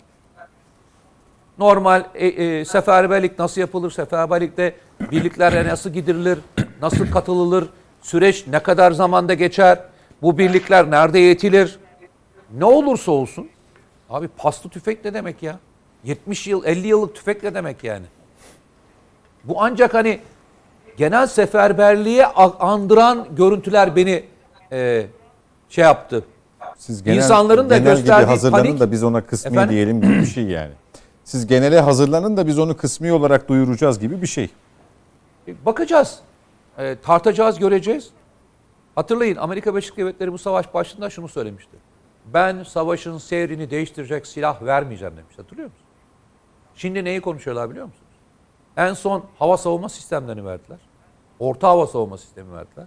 Ondan önce e, anti radyasyon şey dediğimiz e, bu e, şeylerin hava savunma sistemleri radarları çalıştığında yaydıkları sisteme kitlenen füzeleri verdiler uçaklara. Arkasından uzun menzilli taktik füzeler verdiler. SİHA vermeyeceğiz dediler, SİHA verdiler. Kamikaze İHA vermeyeceğiz dediler, kamikaze İHA verdiler. Şimdi en son neyi konuşuyorlar biliyor musunuz? Kendilerine NATO standartlarında savaş uçağı verelim mi vermeyelim mi tartışıyor. Hani bu savaşın seyrini değiştirecek Amerika vermeyecekti. Bugün Senato'dan çıkan kararı gördünüz mü? En son paket ne kadar biliyor musunuz? 16 milyar dolar. Yeni askeri yardım paketi onaylandı. 16 milyar dolardan bahsediyoruz. 16 milyar dolar arkadaşlar. Şu ana kadar böyle kaç tane paket gördünüz? Şu ana kadar Amerika'nın Senato'dan çıkarttığı toplam gönderdiği miktara bir bakın bakalım ne kadarlık bir e, şeye uğraştı, rakama ulaştı. Buna Almanya'sı ve diğer ülkelerin Fransa'sı, Finans, İngiltere'yi saymıyorum. Bölgeye gönderilen toplam yardım miktarının Sadece silah değerinin parasını verip almaya kalksanız ne kadar alırdınız? Peki. Kafamızda birçok soru oluştu. Bu soru işaretlerini Siz galiba benim kafamı biraz, demin İşte demin o biraz siyaseten ben özellikle yaptım. rövanşını aldığınızı Siyaseten bana bu kadar-. Mete'nin anlattıklarından Ka- bir kafamı şey- karıştırdınız. Süremin bitmesine 6 dakika. Mete'nin söylediklerine şöyle bir e, Hulki Bey'e vereceğim bir de Öyle söz. mi? Evet. e, savaşı başlatan tarafın esasında Rusya'yı, e, Ukrayna'yı NATO içine alma e, vaadiyle Amerika Birleşik Devletleri olduğunu görüyoruz ve kontrollü bir savaş yürüttüğünü e, e, anlayabiliyoruz. Mete'nin anlattıkları da buna işaret ediyor. Yani onurlu bir çıkış isteseler dahi mümkün değil. Putin açısından- bazı nedenlerden ama Zelenski açısından çok daha bilinen nedenlerden dolayı. Çünkü Amerika Birleşik Devletleri Afganistan, e, Rusya'nın Afganistan işgali sonrası orada yaptığı yığınakla, ürettiği El-Kaide terör örgütüyle Rusya'ya nasıl bir zarar verdi? Duvarı yıktı. Sovyetlerin duvarını yıktı.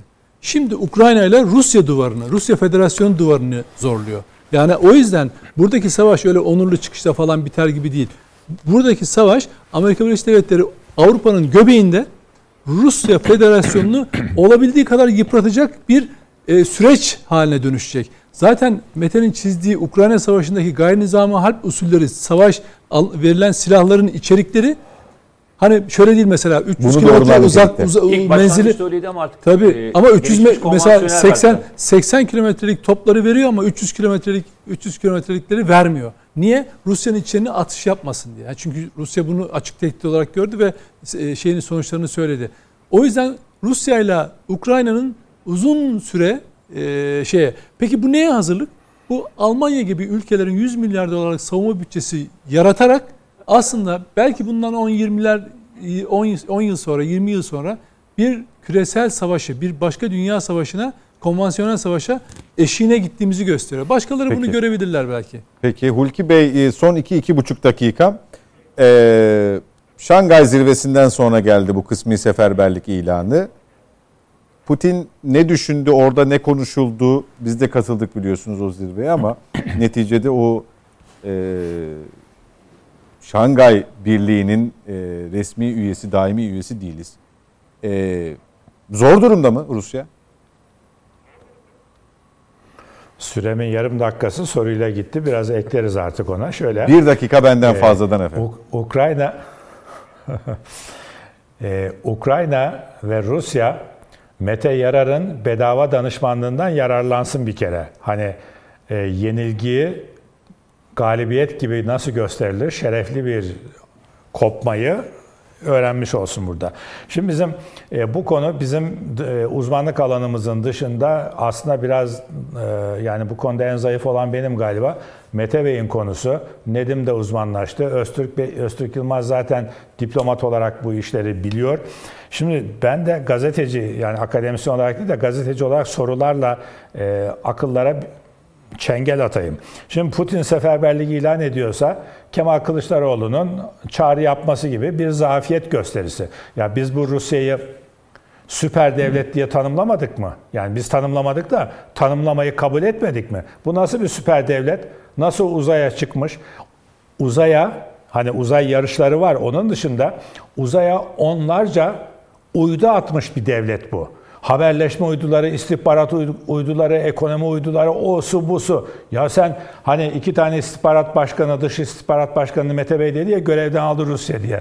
Ya pardon Uydularını da o zaman indir uzaydan. Senin istihbarat uyduların saldıracağın Ukrayna'da ne olup bittiğini bilmiyor mu? Bu nasıl bir devlet? Bunu anlamak mümkün değil. Bunu uzmanlar bize açıklayabilir. Ben soruları sorayım da. Şimdi bir de e, savaş ne zaman biter? Başlatan mı bitirir? Hani Türkiye'de bir e, aile toplantısına yemekle gittiğin zaman da şöyle söz söylenir ya sofrayı Kur'an kaldırsın diye herkes yiyip kaçarken sofrayı kaldırmak için espri yaparlar. Sofrayı kim kurduysa o kaldırsın diye. Şimdi bu savaşta bu savaş sofrasını kim kurduysa Amerika mı kurdu mesela? Değil mi? Biz bu iki ülkeyi görüyoruz Ukrayna ve Rusya ama burada savaş isteyen, silah sanayini, e, ticaretini artırmak isteyen Batı ve Amerika mı kurdu? Yani bu savaş sofrasını kim kurdu? Onlar karar verebilir. Buna bakmamız gerekiyor. Ayrıca e, kısmi seferberlik, efendim nükleer silahlarımı kullanırım dedi Putin. Ya affedersiniz, nükleer silahları kullanmak için kaliteli, kalifiye olmayan, bilmem kaç yaşına gelmiş insanlara yani kısmi seferberliğe yani erata ihtiyaç yok ki. Kalifiye insana ihtiyaç var değil mi? Nükleer silahları kullanacak. Uzmana E ben ihtiyaç. doçentim, 41 yıllık gazeteciyim. Gel bakalım şu nükleer silahı ateşle deseler ben anlamam ki vidasından bile. almadı zaten. Ya o yüzden kısmi seferberlikle nükleer savaşa gideceğizi bir arada anlayamıyorum Yok, ben. hiç o- Başka bir şey. Hiç alakası Bakış yok. Öyle öyle öyle yapmamış zaten Hulki Öyle Bey. değil üstadım. Nasıl? Yani o sorumuzun cevabı zaten e, Dur ben- nükleer silahların başına gelecek olanları aldı, Hafta- almıyor. Öyle bir şey yok yani. Seferberliğe onları dahil etmiyor Tamam. diyor. Haftaya haftaya siz devam edersiniz. Benim sürem doluyor. Acele ediyorum. Yani Estağfurullah Şöyle, buyurun buyurun. Şimdi bakış açısını başka bir boyuttan yapabiliriz. Mesela emperyalizm açısından bakarız. Ya e, hani Öztürk Yılmaz da söyledi. Putin en büyük hatayı yaptı. Halk desteği yok. Ya Rusya gibi ülkeler halk desteğinin peşinde mi? Ama ona bakarsanız demokrasinin olduğu Amerika'da da Trump aleyhine gösteriler oldu bir şey olmadı. Biden aleyhine de oldu. Daha önce Vietnam konusunda ne gösteriler oldu vazgeçti mi? Geçmedi. Şimdi bakın emperyalizm hani çok yıpranmış bir kavram bu emperyalizm ama o açıdan bakmamızda fayda var. E bu iki ülke bugün birbiriyle kavga ediyormuş gibi gözüken Amerika ve Rusya Afganistan'ı birlikte işgal ettiler. Önce Rusya işgal etti. bu Ukrayna saldırısı çıkınca ben bir tweet attım. Bazı e, uyanık e, vatandaşlar ya o kadar uzun sürer mi dedi. Ben uzun sürer demiştim. Onu bir daha tekrar edeyim. Rusya, koskoca Rusya dediğimiz bir devlet Afganistan gibi fakir bir ülkeyi işgal etti. 9 senede çıkabildi. 9 yılda. O çıktı. Amerika girdi. O işgal etti bu sefer. Ya bu emperyalizm kardeşliği diyorum ben buna. Hep beraber karşı gibi gözüküyorlar ama hayır. Bunların bir çıkarı var. Emperyalizm anahtar sözcük olmalı. Amerika kaç yılda çıktı Afganistan'dan? 14 yılda çıktı. O da süper ülke. Ya Afganistan'ı dize getirip de bir yılda, 3 ayda çıkamadı mesela. 14 yılda çıktı. Peki. Şimdi yanıtını bulmamız gereken, başka bir zaman konuşulması ya da başka yerlerde konuşulması gereken bir soru var. Bir tarafta Ukrayna'da komedyen olan Zelenski var başta. Yani savaştan anlamayan, değil mi? Askerliğini belki 3 aylık, 4 aylık yaptı, belki yapmadı. Öbür tarafta da Rusya'nın başında da ya asker, istihbaratçı, kaç yıldır başbakanlık, devlet başkanlığı yapmış bir Putin var ve geldiğimiz noktaya bakın. Bu nasıl bir şey? Bunu anlamamız gerekiyor. Bir de e, son olarak e, Türkiye ile ilgili şunu söyleyeyim. Cumhurbaşkanı Erdoğan, ben belki öyle düşünüyorum ama birçok kişi de galiba öyle düşünüyor. Tahminlerin üzerinde başarılı bir şekilde tarafsızlık politikasını uyguladı. Şimdi ben bunu şahsen tahmin etmiyordum. Yani Erdoğan dünyanın kutuplaştığı böyle katı kutuplaşmaların olduğu bir yerde bu kadar tarafsızlığı nasıl becerecek? Aslında bu diplomatik bir başarı. Erdoğan'dan ben öyle bir başarı beklemiyordum şahsen. Şimdi hakikaten Ukrayna Rusya arasında müthiş bir şey yapıyor. Tahıl koridoru da başka işlerde Amerika'nın ba- bankalar üzerindeki baskıları falan filan yanım ya bendensin ya ondansın kara toprağınsın falan Amerika'nın bütün baskılarına rağmen bunu sürdürüyor. İnşallah sürdürür. Çok Peki. teşekkürler. Ben teşekkür ediyorum. Ee, Öztürk Bey çok kısaysa lütfen alayım.